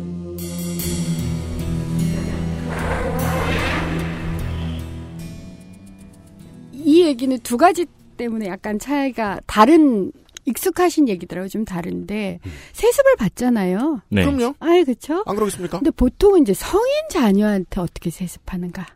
이게 지금까지 굉장히 쟁점이었어요. 성인 자녀요. 그렇죠. 성인이 된 자녀한테 예를 들어서 이재용 부회장이 처음에 60억을 받았는데 네. 그게 거의 9조 몇천억 이렇게 그렇습니다. 이건 다 성인 자녀들의 방식이에요. 음. 그래서 이미 성인이 된 사람들한테 어떻게 세습을 하는가는 김상조 교수께서 네. 재벌을 불법 상속 3단계 이 얘기를 해요. 아, 네네네. 그래서 1단계는 그냥 무식하게 싸게 넘겼다. 이게 1977년 삼남 이건희 씨를 음. 후계자로 선정했을 때 이병철 회장이 그냥 싸게 넘기는 바람에 생겨서 아, 원조예요, 네? 음. 원조예요. 그래가지고 이제 알려졌어요. 그랬더니 요게 문제가 됐잖아요. 음. 그래서 그 다음에 이걸 규제하는 그냥 싸게 넘기는 거. 예를 들어서 주식이 10만 원인데 음. 천 원에 넘겼다. 이 상황인 거예요. 그냥. 근데 주식이라는 게 네. 투자자가 걸려 있는 일이니까 이거를 그 마음대로 애누리야만 오늘 기분이다 10원 이럴 네. 수 없잖아요. 어, 근데 그냥 그때는 그랬대요. 그때는 예. 1970년대, 80년대는 그냥 그게 내 맘이야. 가능한가요? 예. 근데 그거는 장사할 때 보면 애누리지만 경제 용어로는 감자라고 해요. 그럼 안 되잖아요. 어. 예, 그래서 이걸 그 다음에 못하도록 법을 만들었어요. 네. 음. 그러니까 근데 이미 음. 넘어간 뒤야. 다 팔았어. 예, 넘어간 뒤 에 이제 이게 1단계. 그렇지만 우리는 보고 있잖아요. 이세가 그렇게 받았어요. 예. 삼세한테 갔잖아요. 예. 삼세는 어떻게 받았을까요? 법이 바뀌었는데. 그러니까 그래서 2단계가 나온 거예요. 2단계가 이제 전환사채 혹은 신주 신주 인수권부 사채, 네, 신주, 신주 인수권부 사채. 사채. 아, 네. 부담. 그거 늘 어렵죠. 예. 평생 읽어도 어려워요. 그래가지고 보통 10이나 BW라고 하면 편한데 맞아요. 어쨌든 이렇게 해서 헐값에 음. 12와 BW를 헐값에 발행을 해가지고 이걸 넘겨주는 방식으로 음. 네. 이젠 주식을 직접 싸게 하면 안 되니까 음. 이게 한마디로 말해서 당구 치시는 분들은 쿠션이라고 하시더라고요. 그렇습니다. 그쵸 쓰리 쿠션을 돌린 거예요. 직접 아. 주면 안 되니까 네. 한번 돌려주는. 네. 요것도 안 되게 됐어요. 요것도 이제 문제가 된 거예요. 그러면 이재용 씨나 이부진 씨는 자기 자식한테 어떻게 물려줄까요? 그 다음에 이제 3단계가 네. 지금 이재현 어, 회장께서도 나오신 다음에 지금 이걸 하고 있는 거 아니냐. 네. 그러니까 이번에 사면되셨잖아요. 네, 네. 일감 몰아주기예요. 음. 일감 몰아주기도 지금 일정 규제가 들어가는데 일감 몰아주기는 간단히 이런 거예요. 음. 그러니까 회사 하나를 차려. 네. 그 회사에 모든 일감을 막 몰아줘요. 만사 다. 예, 그러니까 네. 재벌을 아들이나 손자 손녀 명의로 된 회사를 차리고 네. 그 회사는 처음에 굉장히 주식이 싸요.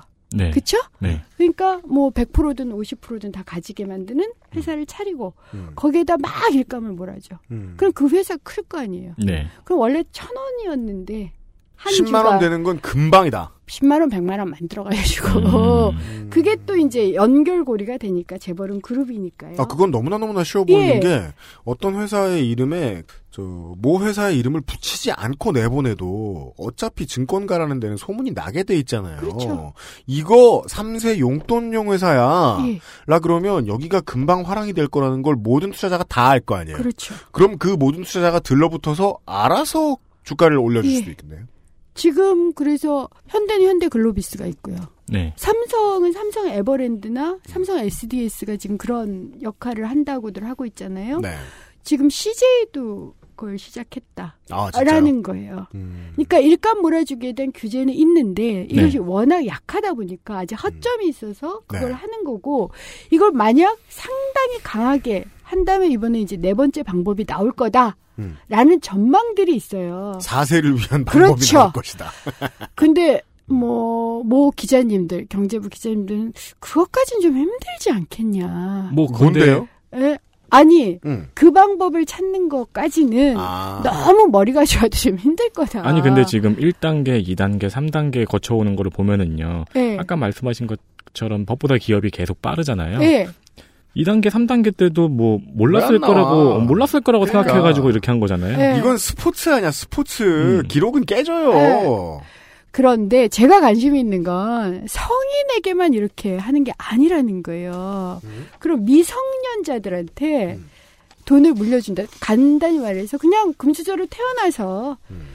그래도 성인 자녀한테 물려주는 건 이런 법적 규제도 뚫어가면서 여러 가지를 하는데 네. 지금 미성년자 자녀한테 물려주는 건 굉장히 자유로워요. 음. 그리고 제가 사실은 이것에 관심을 가졌던 건 2014년 5월 4일.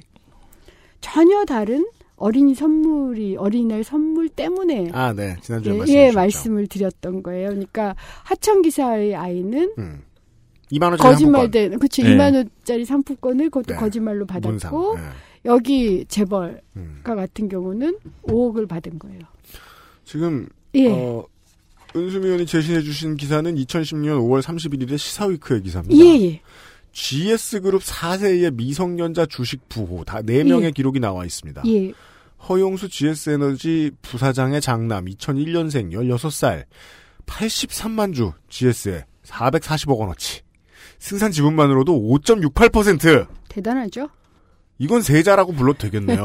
세손이라고 불러도 되겠네요. 예. 허용수 GS에너지의 부사장의 차남은 13살 33만 주 허태수 GS 홈쇼핑 사장의 딸은 17살 GS 주식 19만 주 GS건설 주식 8만 주 허경수 코스모 그룹 회장의 아들은 18살 GS 주식 11만 주 그러면 얘네는 친구들한테 맨날 이분들은 이 사람아 아, 이분들은 아, 얘네는 그러면은 이분 윤세민의 목에 10만 줄을 걸 수도 있어요? 네. 이분들은 지금 16살, 13살, 17살, 18살인데 이제 몇백억의 자산을 가지고 있는 거잖아요. 그렇죠. 그러면 저희 같은 머리 짧은 사람은 그 친구들한테 맨날 맥도날드를 돌리거나 네. 롯데리아를 돌리거나 아, 얘는 예. 주식을 돌려요. 아니면은 뭐 게임기를 100개씩 사가지고 나눠준다거나 예. 네. 그러진 않을 거 아니에요. 그죠. 이 돈은 네. 무엇이 되느냐? 이 돈이 왜 이득이 되느냐? 일단 받은 걸로만 해도 주식을 받았으니까 지분을 계속 배당을 받아요. 네. 그래서 어린이날 매년 배당을 받는데 최고 배당이 5억이었다는 거예요. 음. 주식을 가지고 있을 뿐만 아니라 배당을 받는데 그 배당이 어린이날 1억에서 5억 정도의 배당을 매년 받는 거죠. 이런 기초적인 질문을 안 했네요. 이 배당은 그냥 배당형입니까? 양도가 아니고? 예. 거기서? 예. 거기서 버는 돈, 예, 거, 예, 예, 거군요, 그렇죠. 돈을. 무슨 음. 뜻인지 아시겠어요? 미성년자 자녀한테 하는 그런 건 양도세나 상속세에서 빠져요. 어. 무슨 뜻? 그러니까 미성년 때 줘버리면 그게 그로 인한 모든 이익에 대해서는 상속세나 양도세 가 아니기 때문에 왜냐하면 10억분의 1의 확률로 GS 에너지 부사장의 장남이 이 나이 때부터 투자 천재일 수도 있으니까. 예.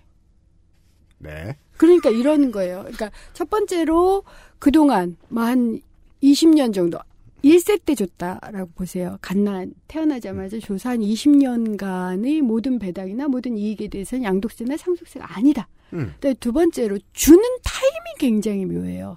음. 적자 때 줘요. 왜죠?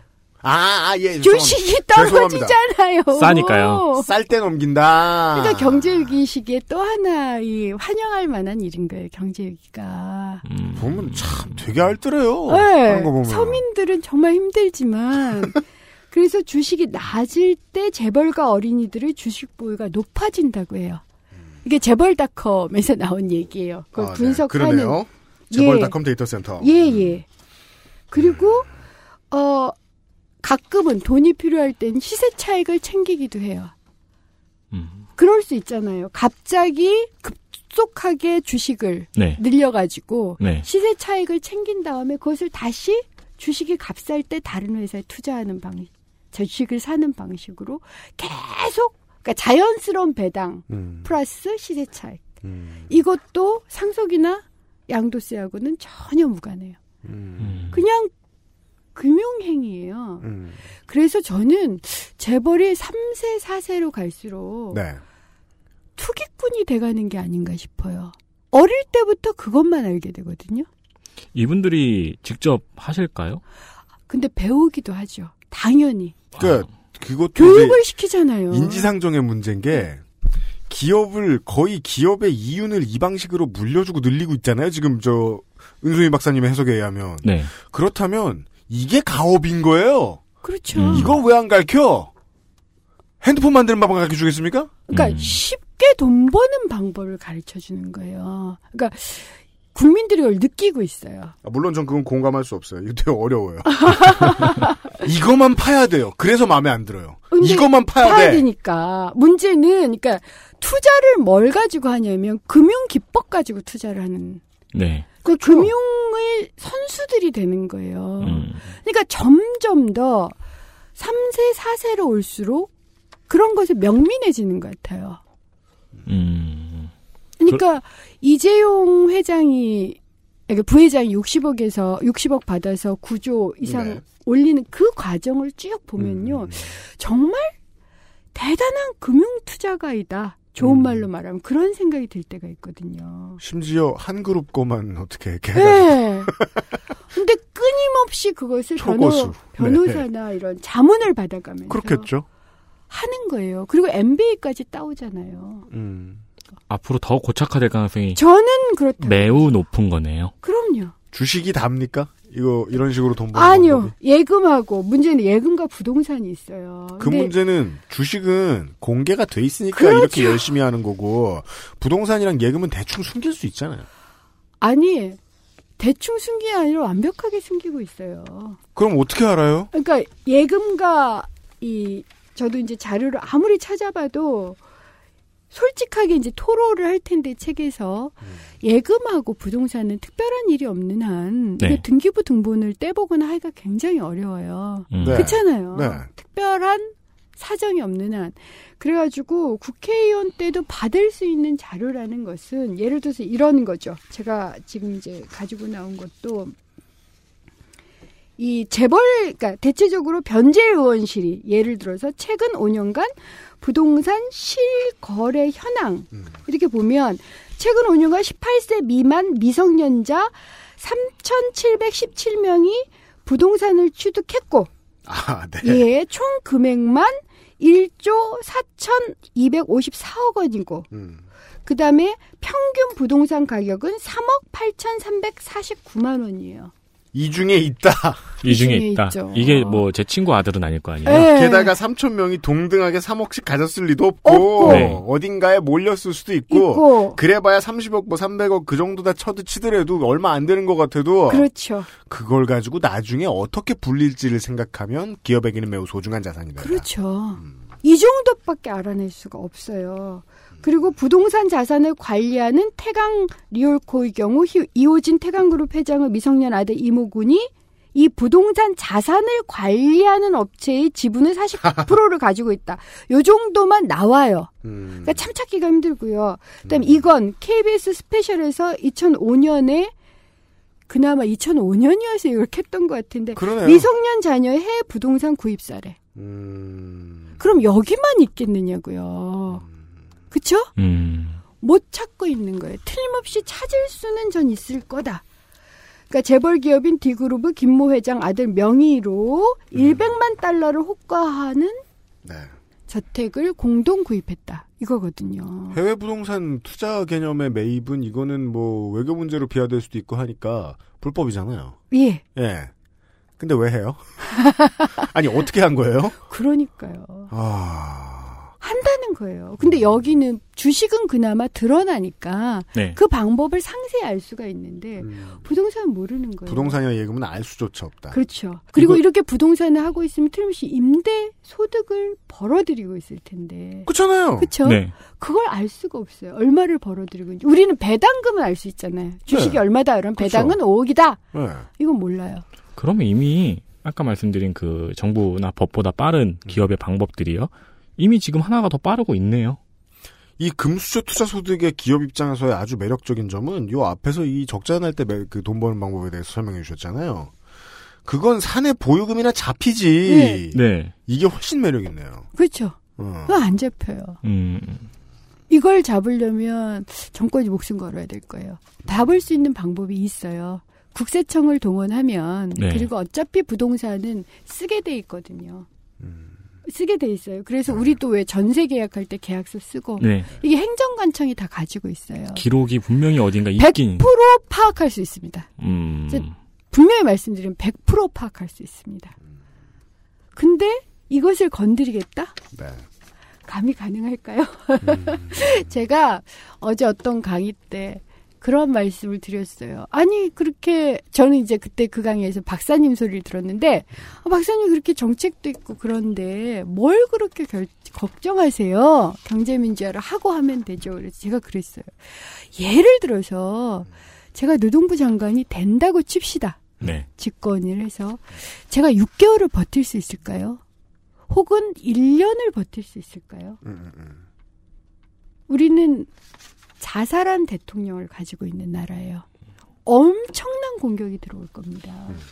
버틸 수 있을까요? 최동욱도 못 지키잖아요. 그렇죠. 그렇죠. 대단한 뭔가 비리가 있어서 못 지키는 게 아니에요. 네. 아주 작은 사소한 발언 그렇습니다. 이런 곳조차도 공격의 빌미가 돼서 네.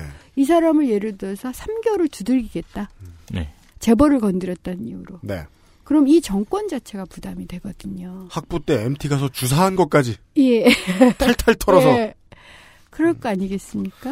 음, 음, 음. 그리고 그래야 하는 이유는 이만큼 간절하고 절박하게 일을 하고 있기 때문이다. 아, 시스템을 붕괴시키는 거예요. 이 양반들이. 그러니까 이 도전은 제가 누누이 말하지만 그대들의 시스템이 사람을 배터리로 쓰는 시스템이야. 그러니까 나는 이것은 그 시스템 용납할 수가 없어. 음. 그래서 이 시스템 바꿔야 되겠다라고 얘기하는 거라고요. 제 친구 중에 되게 그 견실한 아, 물건 열심히 잘 만드는 중견 기업의 에, 후계자가 있어요. 학부 다닐 때는 그런 부자인지 몰랐죠. 집에 놀러 갔는데 아, 맨 위에 그 책들 쌓여 있는데 맨 위에 아, 제가 정확히 기, 기, 이 제목이 맞았는지 모르겠는데 기업 상속의 비법. 정말요? 그래서 야 이 책은 누구 만들려고 책으로 출간까지 하냐고. 야 이 새끼네 집에 이런 책이 있다고 내 친구들한테 엄청 놀리고 그랬거든요. 밑에 보면 책을 만든 데가 절세 연구소. 어머. 그래서 야 이놈아 절세가 있어 탈세지. 하하하 이렇게 막 뭐라 그랬거든요. 근데 중소기업들은 상속하다가 무너지고 하는 회사들도 있어요 있어요. 사내보육금 없고 네, 그다음에 있어요. 상속세를 똑바로 다 내면 그걸 좀 어떻게든 현명하게 막아보고자 하는 그런 책일지도 모르죠.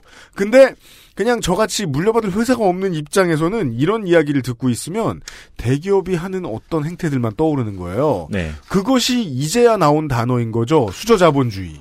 그렇죠. 예. 수저자본주의예요. 그 설명을 그래서 들었어요. 수저자본주의라고 얘기를 하는 거죠. 그러니까 음. 수저자본주의는 정확하게 외국에서는 세습자본주의라고 불러요. 네. 그러니까 현재의 노력 혹은 노동보다는 과거의 무엇, 네. 과거에 내가 태어났던 거, 음. 과거의 부, 과거에 물려받았던 것이 나의 현재와 미래에 훨씬 더 커다란 영향을 끼치기 시작하는 걸 세습자본주의라고 불러요. 네. 음. 그래서 외국에서도 이미 세습자본주의 현상이 나타나고 있는데 음.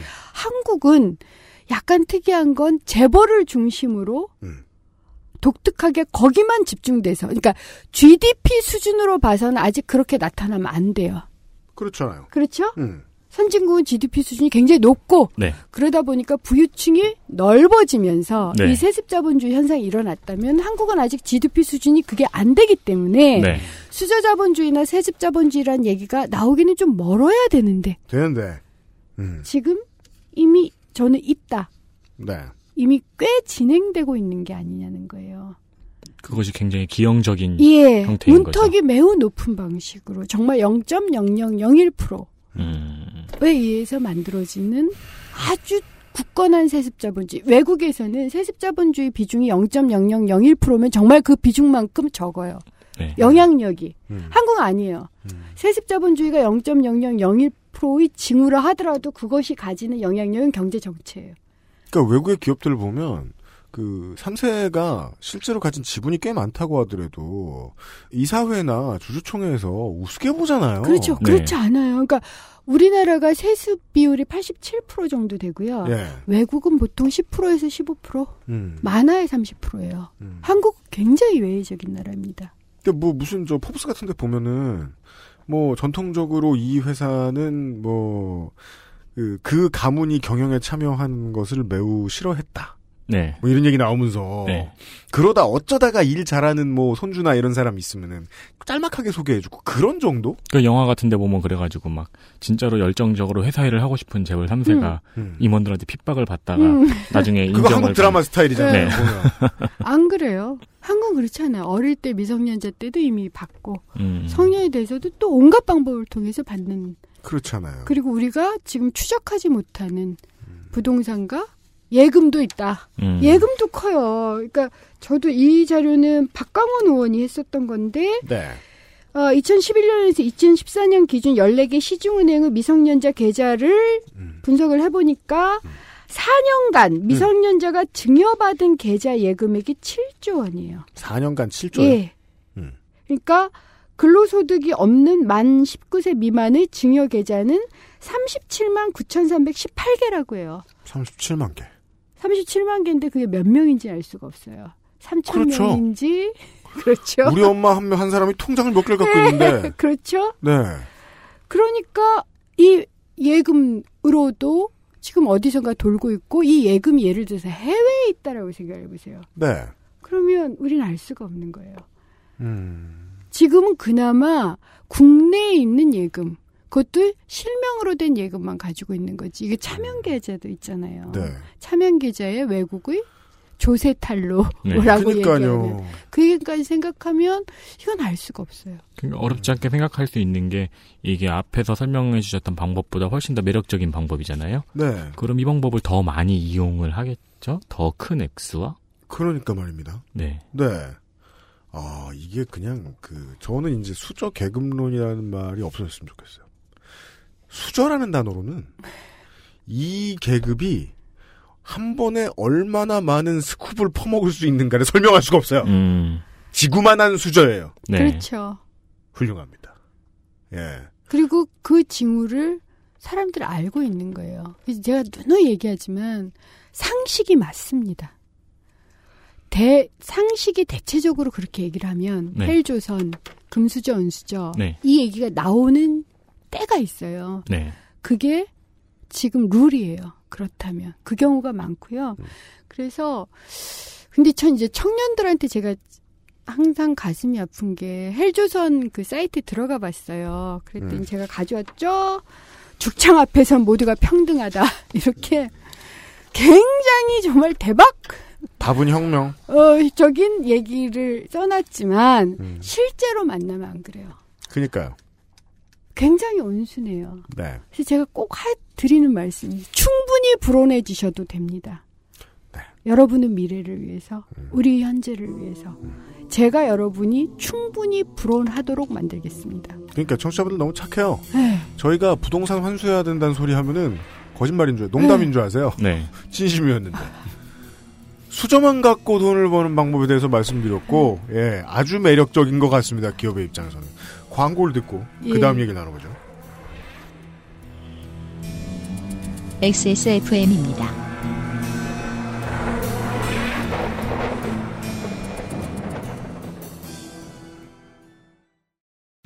계단 오르기가 불편하신가요? 그렇다면 관절 건강을 의심해 보세요.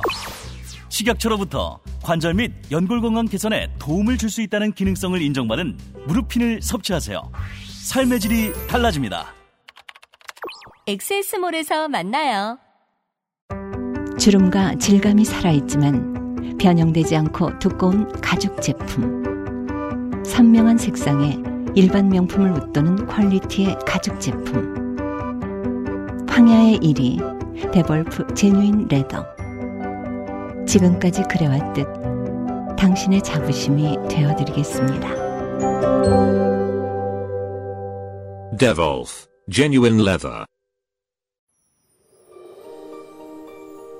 낭만의 도시 프라하에서 온 특별한 화장품 목욕용품 퓨어체크.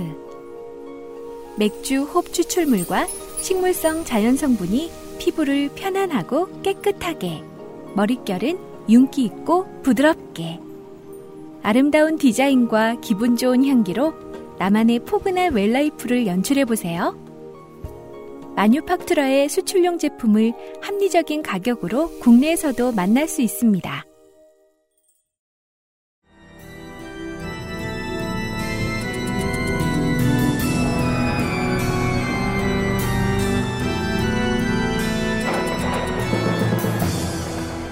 이게 시- 참 신나는 역설이 있어요. 그동안 이제 제가 4년 동안 그 알실 만들면서 네. 언제나 이 한국의 사람들이 피곤하게 살고 네. 그 피곤하다 보니 생겨나는 그 동기 없음, 음. 촉발 요인 없음 네. 이런 부분들에 대해 서 상당히 많이 이야기를 했거든요. 네, 네. 그러다가 지금 2주째 은수미 박사님께 이 얘기를 듣고 있잖아요.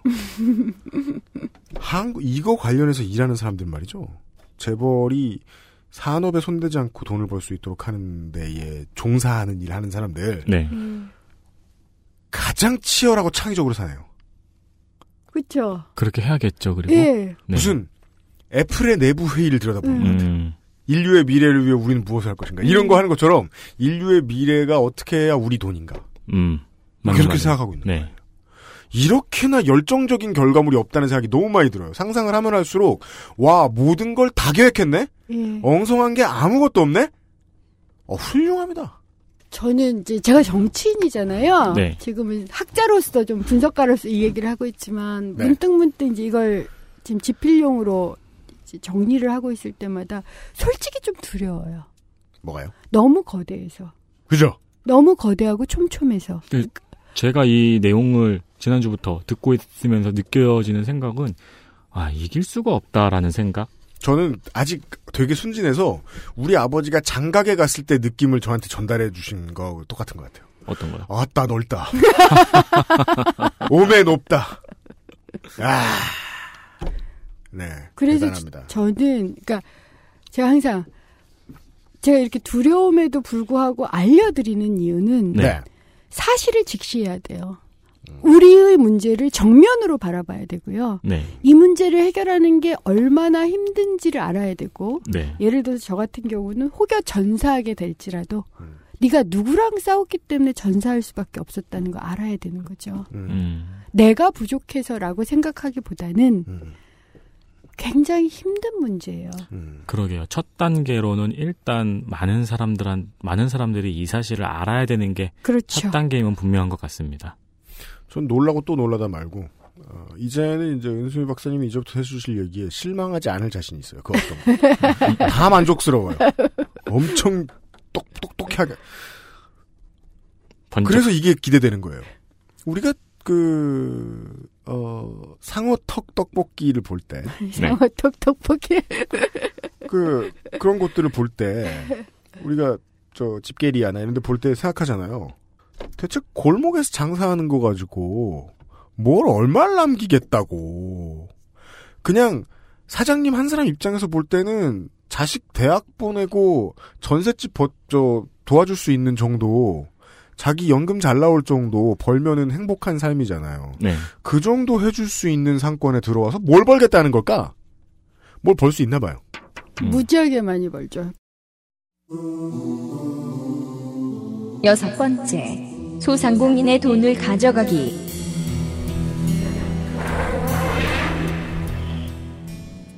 골목 상권으로 돈 벌기를 제가 뭐 산재로 돈 벌기, 그러니까 뭐 사람 목숨으로 돈 벌기 다음으로 싫어하는 게이 골목 골목 상권으로 상권, 네. 돈 벌기예요. 네. 왜냐하면 이거 하이에나 같아요. 음, 전 어릴 때 음. 제가 농촌에서 자란 건 아닌데요. 네. 어른들이 항상 그러셨어요. 우리가 감, 그러니까 가을에 가무 수확을 할 때도 까치밥은 남겨뒀다. 네. 당연합니다. 그렇죠? 그렇죠. 까치밥도 안 남겨두는 푼돈의 껌까까지. 근데 이거는요, 까치밥을 찾으러 오는 거잖아요. 아예. 예.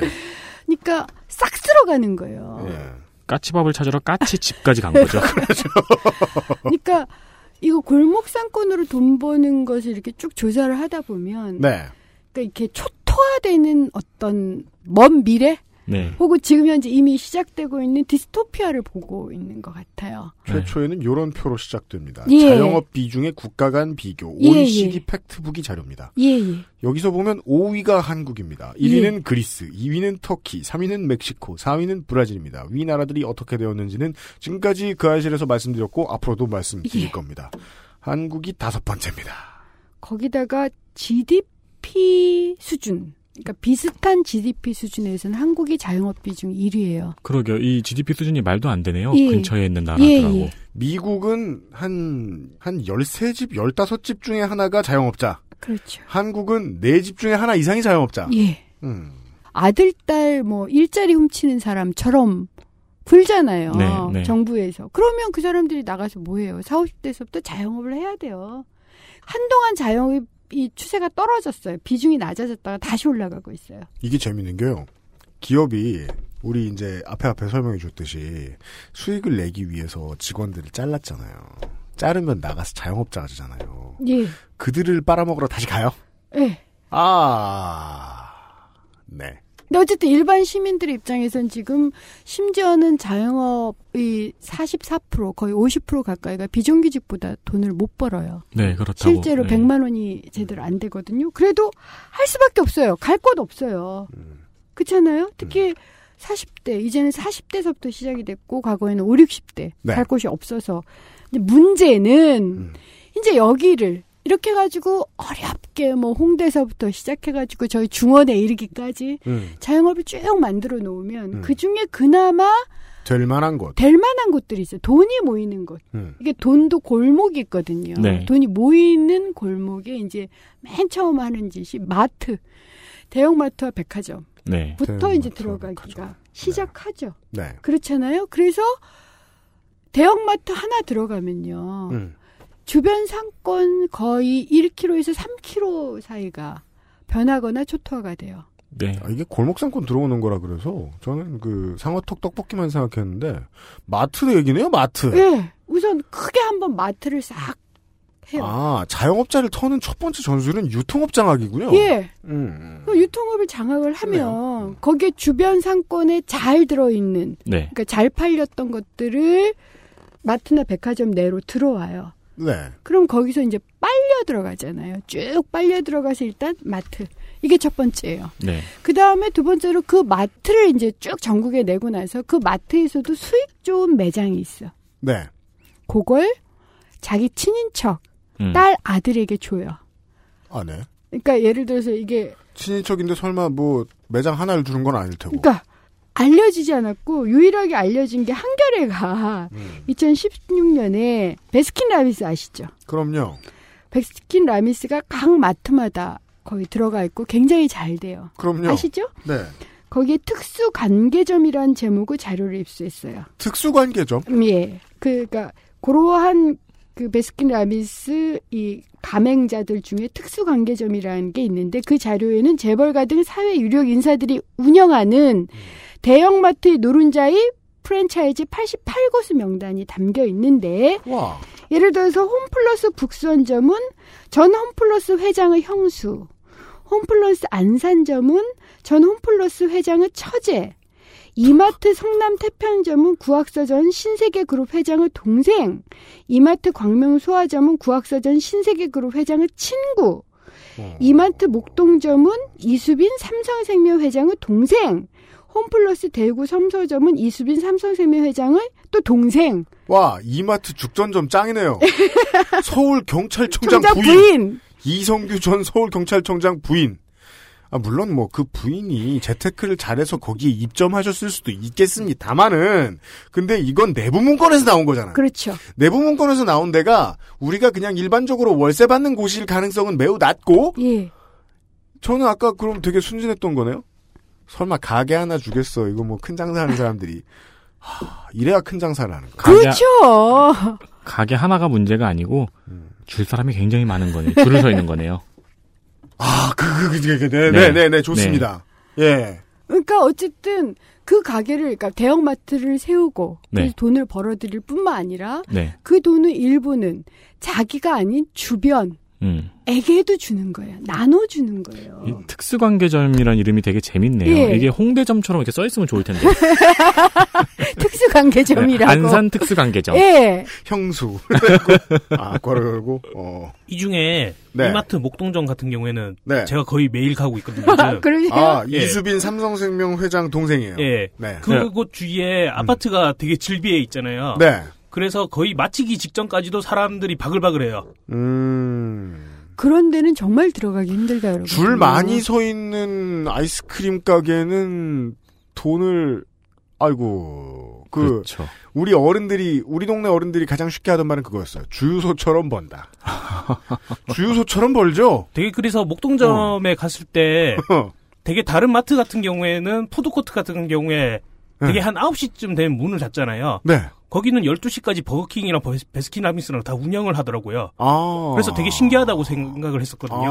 아. 그런 데를 누구한테 준다. 이제 이렇게 상상을 해보라고요. 그게 아, 이게 푼돈은 절대 아니다. 절대 아니에요. 네, 이게 우리가 뭐 백화점 지하는 뭐 연줄이 있어야 들어간다는 네. 얘기는 평소에 많이 했잖아요. 예. 좀 더 자세하게 알아보니까 이런 거네요. 네. 특수관계가 있어야 들어간다. 네. 그러니까 특수관계점이야. 솔직하지 않아요? 저도 알아요. 홈플러스 안산점 안산에 있는 마트 중에 장사 제일 잘 되는데요. 예. 그러니까 그런 데를 찍어서 주는 것 같아요. 아, 제일 좋은 목. 예, 제일 좋은 뭐 매출이 어. 굉장히 좋은 데를 어쨌든 친인척까지 다 준다. 음. 보세요, 제 말이 맞아요. 이게 치열하고 창의적이야. 그 아이디어를 누가 낸 거 아니야. 어디에도 부가 못 돌아가게. 네. 자기들을 빼고는. 그 다음에 이제 또 요런 비슷한 아이디어를 내는 게 하도 대형마트 대형마트 문제가 있다라고 하니까 골목 상권하고 상생하겠다 그래서 골목 상권에서 굉장히 장사가 잘 되는 네. 입점을 시켜요. 상점을. 아, 그래요? 네, 상점 일점을 시켜서 상생의 이마트가 그렇게 있는데 상생의 대명사로 한번 조선일보 이런 데 쫙 났어요. 언젠가부터 동네에서 조금 큰 공판장 네. 그런데 간판이 싹 다 바뀌어 있죠. 그건 그 다음에 얘기를 할 거고 아, 지금 네. 아예 마트 내 마트 대형 내로 마트 받는다. 내 내로 받아버려요. 음. 아, 그 전통시장에 있는 조그만 가게들 중에 되게 잘 되는데. 잘 되는데 음. 아, 아, 아, 잘된 음식점이나 아. 그래서 그것을 한때 홍보를 했었어요. 조선일보나 이런 상생으로? 데서. 상생으로. 네. 근데 전혀 홍보 그건 착한 척이라고 제가 얘기를 하는 게 이걸 이제 뭐라고들 말씀하시냐면 장사 잘하는 몇 개 업체가 유인을 하잖아요. 정통시장 고객들을. 네. 근데 그 고객들이 곧바로 마트로 다시 가게 돼요. 아, 무슨 그, 뜻인지 아시죠? 아. 그 의미는 플래그십을 예, 뽑아왔다. 예, 예, 네. 예. 예, 예. 그러니까 절- 정통시장과 골목시장이 공동화되는 거죠. 아, 저는 히어로즈 팬이기 때문에 잘 압니다. 아, 그래, 아, 그렇구나. 2009년, 2010년에 네. 선수들을 사갈 때, 네. 물론 뭐 이장 사장이 볼 때는 상생이었겠죠. 돈이 생기니까. 팬들은 다 떠나가잖아요. 네. 음. 사람 하나, 선수 하나 팔아가면, 네. 예. 그게 뭐 히어로즈랑 같이 잘 살려고 그런 거야?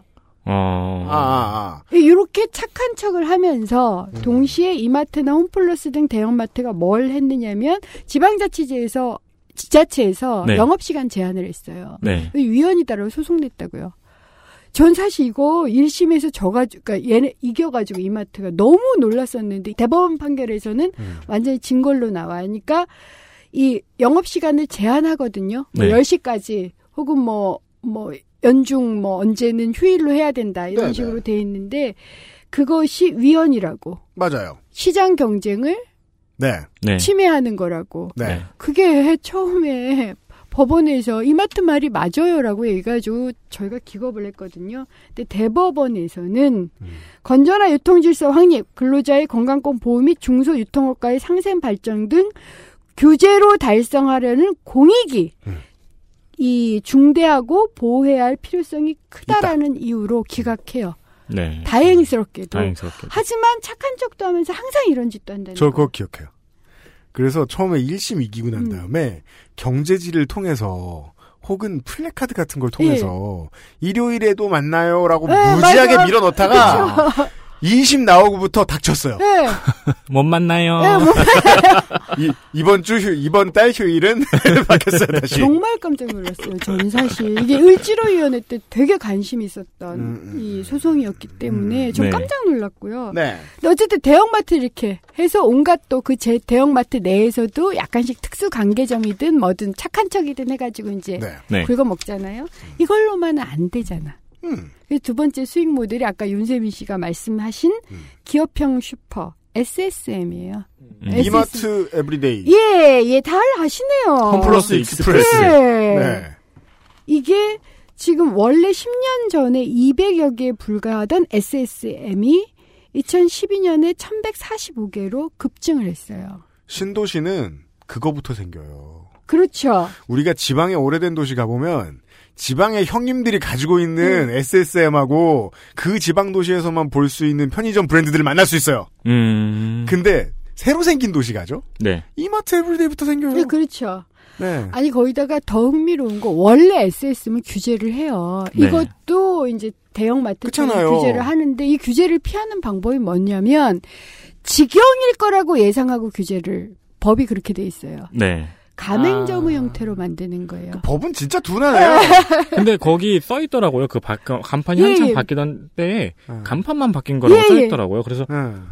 간판만 바꿀 리가 없잖아. 간판을 왜 빌었어? 그러니까요. 그래서 이 가맹점 형태 같은 경우는 대기업 상품 공급적 간판 걸 수 있고요. 물류 이용할 수 있고 결제 시스템 판촉 행사 등 교육까지 다 받아요. 음. 그런데 규제는 피할 수 있어요. 차이가 없어요. 규제를 예. 피할 수 있다는 거 말고는. 예. 그래서 이게 늘어난 거죠. 엄청 늘어나고 있어요. 음. 아, 이것을 변칙 SSM이라고 예. 하면 좋겠다. 그래서 뭐 이마트, 에브리데이, 홈플러스 365 등등 모두 음. 이름만 다를 뿐 같은 종류의 변칙 SSM인 것으로 저희 을지로위원회에서 대체적으로 추정하고 있어요. 다 조사해 본 건 아니기 때문에. 네. 근데 저희도 직접 방문했었거든요. 그때 사실이더라고요. 음. SSM의 뭐 뭐 저 가맹점주들을 만나 보시고 혹은 예. 본사에 예. 제가 지금 그 다음 페이지에 가져온 그림을 봐주세요. 이게 매출액이 어떻게 됐느냐를 봐주시면. 유통산업발전법 일부 개정 법률안 검토 보고서 2012년. 예. 네. 자 어느 의원실인지 모르겠지만 맞는 자료라고 보고 보겠습니다. 예. 대형마트는 이건 의원실이 아니라 국회 입법 아 어, 그 처에서 검토 보고서를 가지고 이건 뭐 퍼센티지겠죠? 46 아니 46조예요. 그러니까 1999년에 전통시장의 아, 조예요. 매출액이 Y축에 다니는. 46조 2천억이에요. 예, 예. 예 보시면 전통시장은 99년에 46.2조이던 것이 2010년이 24조 로. 되면 24조가 되고 예. 대형마트는 7조 6천억 원이던 것이 99년에 2010년이 되면 33조 7천억으로 늘어납니다. 예, 다 늘어나죠. 백화점도 늘어나고 아. 백화점도 SSM도 늘었고. 거의 두 배로 늘어나죠. 그러네요. 이걸 보시면 돼요. 두 배에서 네 배 사이로 늘어요. 네. 대신 전통시장은 절반이 떨어져요. 이 매출이면 네. 이 매출이면 베스킨라빈스 한 곳이 그냥 티끌이 아니죠. 예. 그리고 김상전 주지가 말한 대로 왜 12시까지 하는지 알았어요. 거기도 돈 버는데 전 마트 가서 아이스크림만 사 먹는 손님은 별로 못 봤습니다. 그렇죠.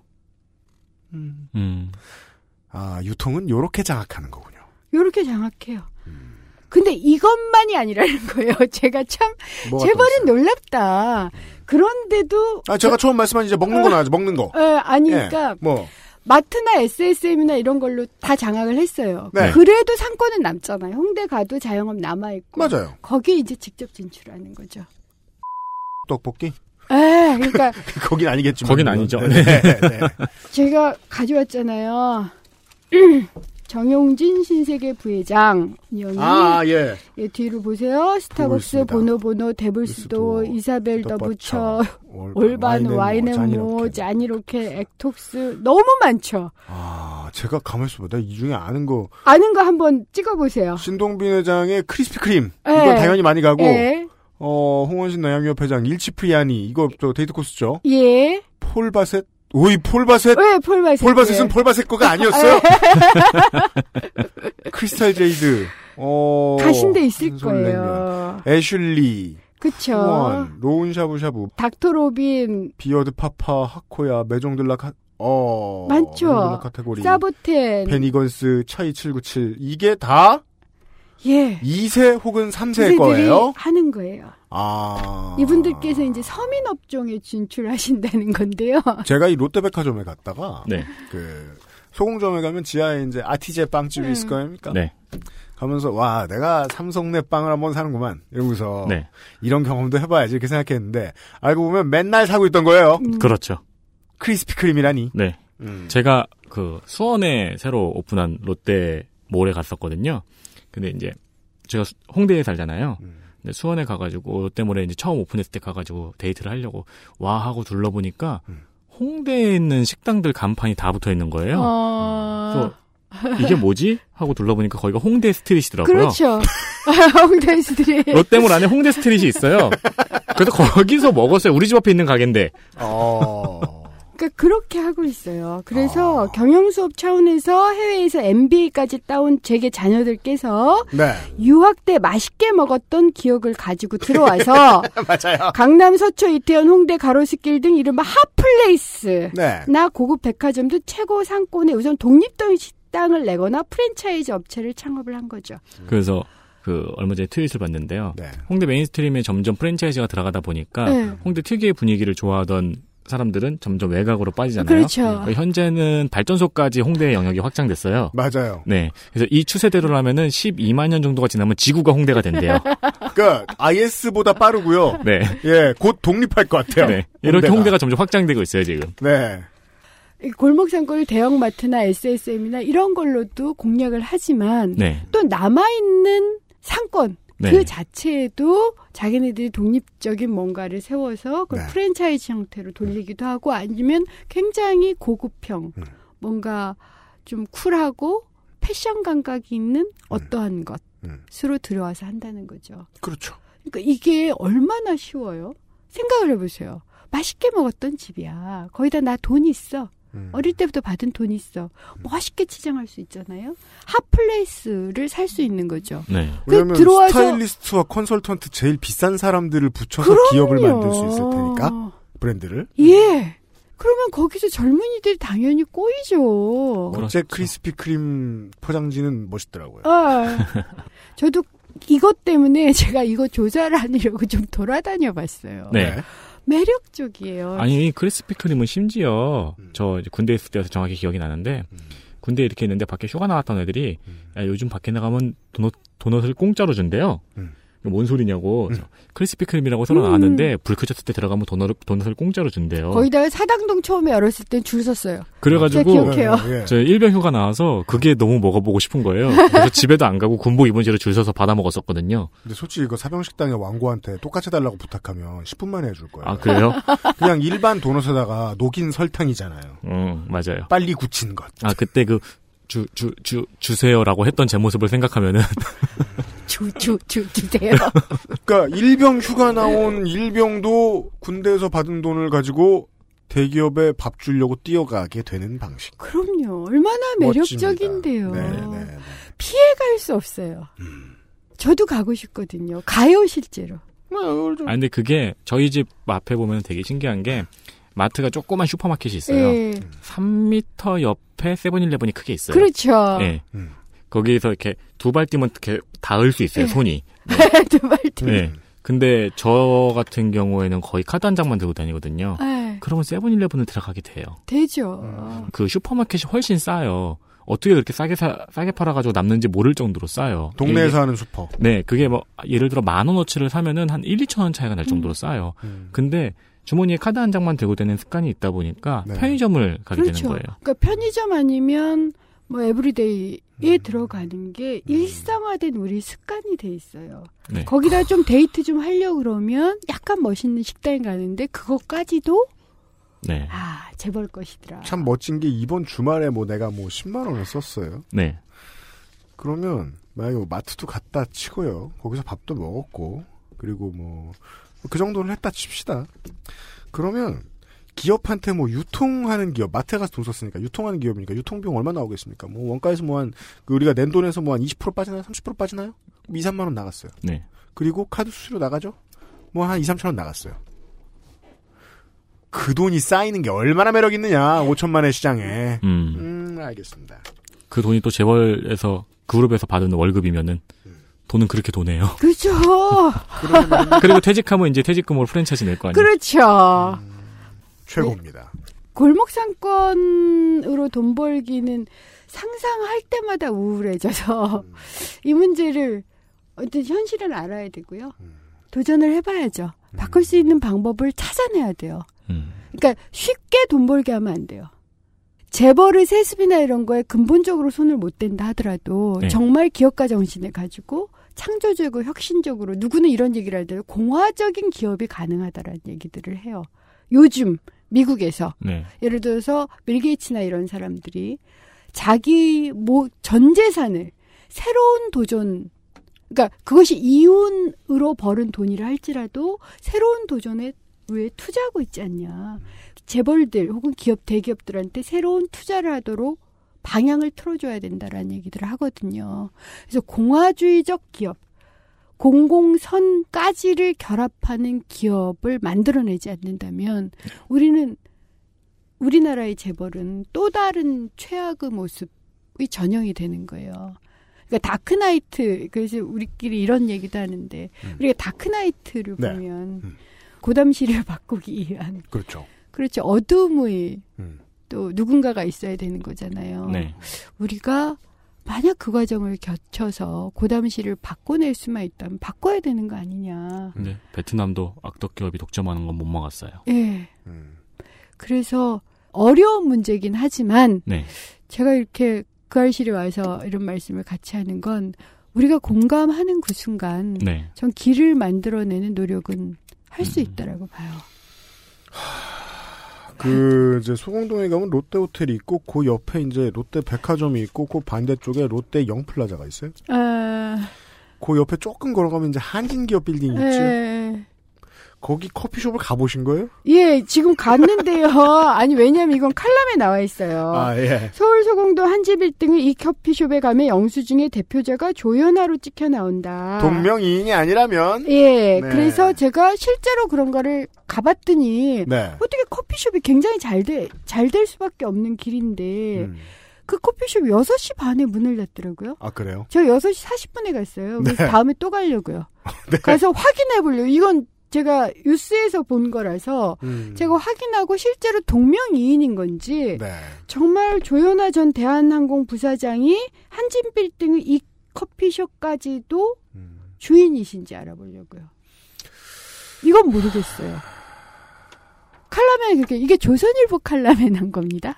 이게 말이죠. 이 한진 빌딩, 그러니까 한진 그룹의 저런 대기업의 후계자쯤 되는 사람이 수익을 내려 그러면 물론 뭐 다른 방법도 계속 많지만 커피숍을 이런 걸 몇백 개를 가지고 있어야 될 텐데. 모르겠어요. 근데 제가 그래서 그 빌딩에 가서 빌딩 구조가 본관과 신관이 있는데요. 음. 1층, 본관 1층도 신관 1층도 커피숍이 없어요. 그거 외에는. 네네. 아 무슨 뜻이지 유일한? 커피숍이에요? 그 큰 건물에 음. 1층에 유일한 커피숍이에요. 그것도 재밌는 건 음. 1층 내부에 있지 않아요. 1층 바로 바깥에 붙어 있어요. 구조가. 음. 그러니까 외부인도 접근할 수 있는 거예요. 그게 왜 그 그 코딱지만한 외대 한국 외대 캠퍼스 가보면 네. 네. 가장 세핑한 건물이 바깥에 나와 음. 있는 건물이에요. 네. 거기는 또 가게 문들이 바깥에 다 나 있어요. 음. 그래서 외대생들도 왔다 가고 그 회기동 주민들도 왔다 갔다 하고 가고. 그렇게 돼 있단 말이에요. 그 저는 이 얘기를 하면서 언제나 제가 그 군대에서 우리 제 후임한테 들었던 삶의 지식 그 유료 세탁 건조기 앞에서 네. 월급 가져가는 귀신입니다라고 저한테 얘기했던 음, 음. 아 회사 안에 커피숍 그거 하나다. 네. 1층에는 그래요. 위층서부터 어떻게 되는지 모르겠어요. 그룹 본사 건물 층별로 다 있으면 모르겠고요. 그 다음에 이거 이제 조선일보에 난 칼럼이어서 확인해 보려고 간 거예요. 근데 혹시나 이걸 들으시는 분, 제가 너무 바빠가지고 시간 맞춰서 못 갔거든요. 다시 한진 한번 빌딩 1층의 그쵸. 커피숍의 사장이 누구냐? 이 커피숍에 이, 이, 2로 시작되는 커피입니다. 네. A, A로. 끝납니다. 네. 그러니까 이 한번 커피 드시고 네. 영수증만 찍어 보시면 돼요. 장사 잘 되겠네요. 장사 잘 될 것 같아요. 안 될 리가 없잖아요. 근데 왜 6시 반에 문을 닫죠? 그러니까 직원 영수증 불태우려고? 모르겠어요. 직원 출퇴근 시간하고 비슷한 건지. 음. 근데 직원 출퇴근 시간이어도 6시 반은 빨라요. 그러니까 좀 희한하잖아요. 음. 왜 6시 반에 문을 닫죠? 어쨌든 그 건물 안에 제가 본관 1층을 신간 구간 다 가봤는데 커피숍이 다른 건 없었어요. 음. 아, 의원님 올까봐라고밖에는 저희는 상정하기가 어렵습니다. 그 지금 이 방송이 나가시면 근처에 수배령이 떨어질 수도 있겠어요. 아니면 네. 이름을 바꿀까요? 대표 이름을 그니까 말입니다. 모르겠어요. 네. 네. 아, 오늘도, 예, 제가 그, 파이널 데스티네이션 시리즈를 저 왜 좋아하냐. 늘 만족시키기 때문이에요. 파이널 데스티네이션 시리즈가 멋있는 이유는 살인을 가하는 실존 인물이 없죠. 네, 운명이죠. 예. 그 공- 다른 공포 영화들하고 다릅니다. 왜 죽이는지 모르겠는 나쁜 놈이 없어요. 네, 있다면 다양한 사물이잖아요. 그렇죠. 그러니까 그 파이널 데스티네이션을 보는 사람들의 마음은 아 어떻게 죽을까 하는 아, 마음으로 보잖아요. 맞아요, 맞아요. 예. 얼마나 치열하게 고민하겠습니까? 늘 만족시켜요. 이번 주도 그랬습니다. 음. 예, 아주 무섭습니다. 네. 아, 다음 주에도 엄청나게 무서운 이야기 가지고 돌아와 주실 것이라 믿어 의심치 않습니다. 예, 감사합니다. 네. 성남에 사시는 사회학자 은수미 차용인이었습니다. 안녕히 가십시오. 아까 박사님이라고 부르시더니. 차용인이 아닌 건 아니잖아요. 다음 주에 뵐게요. 다음 주에 뵙겠습니다. 아이고, 수고하셨습니다. 네. 아, 조용. 4시에 딱 끊었네. 아, 정말 우리가 수다 떨다. XSFM입니다.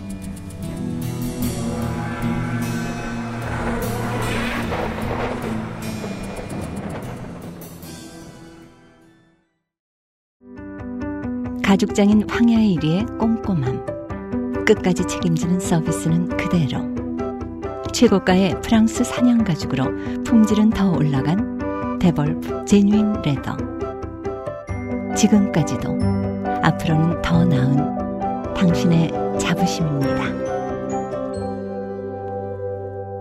Devolf Genuine Leather. 낭만의 도시 프라하에서 온 특별한 화장품 목욕용품 퓨어체크.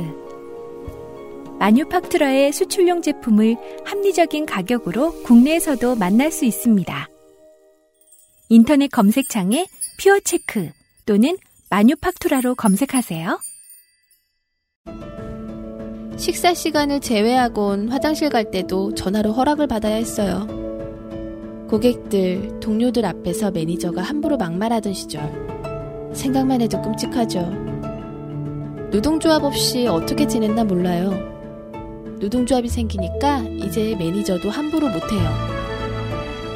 노동조합이 없으면 우리는 기댈 곳이 없어요. 삶을 지키는 최선의 선택. 노동조합 가입. 민주노총이 도와드립니다. 1577-2260.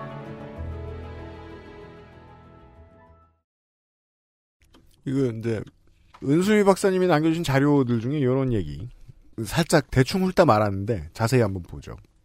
아까 이야기하신 그 이제 hot place들에 있는 혹은 고급 백화점에 있는 프랜차이즈 업체 혹은 아, 독립된 고급 레스토랑들 네.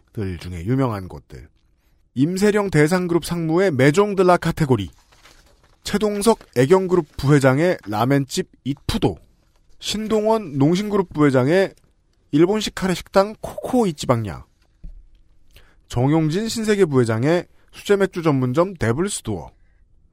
최민경 귀뚜라미 그룹 딸의 닥터 로빈. 닥터 로빈 알아! 여기서 밥 몇 번 먹어봤어요. 음. 맛있어요. 어디 백화점에서 먹었던 것 같아요. 음.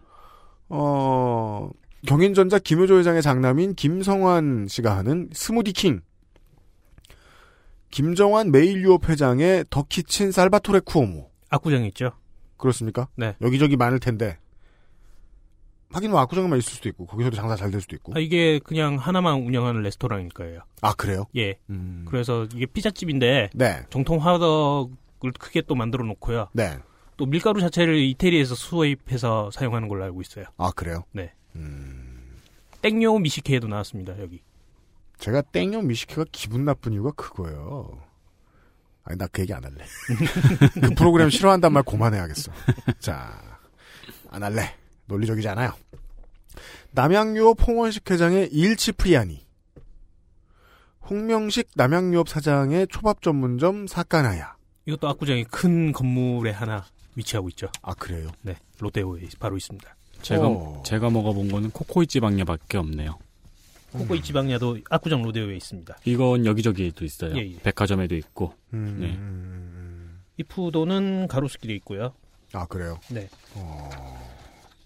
이제는 이제 지난주에는 정확하게 감이 안 오다가 네. 이번 주쯤 얘기 들으니까 은수미 박사님 뭐에 이렇게 화가 났나? 음. 왜 이렇게 그 재선을 못해서 안달인가? 음. 알아냈어요. 진짜 이건 우리 모두잖아요. 우리 모두. 네. 윤세민 일병까지도요. 그렇죠. 예.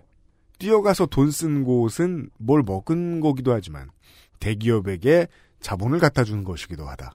네. 앞으로 투기할 때 쓰라고. 아, 누구한테 돈을 줬는지는 좀 알았으면 좋겠네요. 이걸 보니까. 음. 이 돈이 어느 그룹에 내가 돈을 주고 사 먹었는지는 네. 쉽게 좀 알았으면 좋겠다는 생각이 드네요. 그리하여 청취자 여러분 서울에 오시면 어, 시내에 오시면 소공동의 한진그룹 1층에 가셔서 E로 시작하고 A로 끝나는 커피숍에 에, 뭐죠? 영수증을 영수증. 받으신 다음에 네. 사장이 누구냐? 아, 네, 그 동명이인일 수도 있잖아요. 그죠? 네, 그것과 연관 없이 그 영수증을 소장하고 싶네요. 그렇습니다. 네, 소장 가치가 있을 것 같아요. 네. 저는 이제 PD로서는 만족스럽습니다. 자본의 논리에 충실한다. 그럼 우리는 재- 재밌는 프로그램 만들어야 한다. PD로서는 아주 만족스럽습니다. 자본의 논리에 충실한 프로그램. 네. 오늘은 이렇게 새끈한, 이렇게 시겁한, 네. 이렇게 무서운 얘기가 어디 또 있나? 다음 주에도 있을 거고요. 예. 어, 더 기상천외한 무서운 얘기로 다음 주 목요일에 은수미 의원과 함께 찾아올 거고, 예. 내일 이 시간에도 다른 이야기가 준비되어 있습니다. 주말에 다시 만나 뵙겠습니다. UMC 책임 프로듀서와 윤세민 기자와 김상조 엔지니어였습니다. 안녕히 계십시오. 안녕히 계십시오. XSFM입니다. I D W K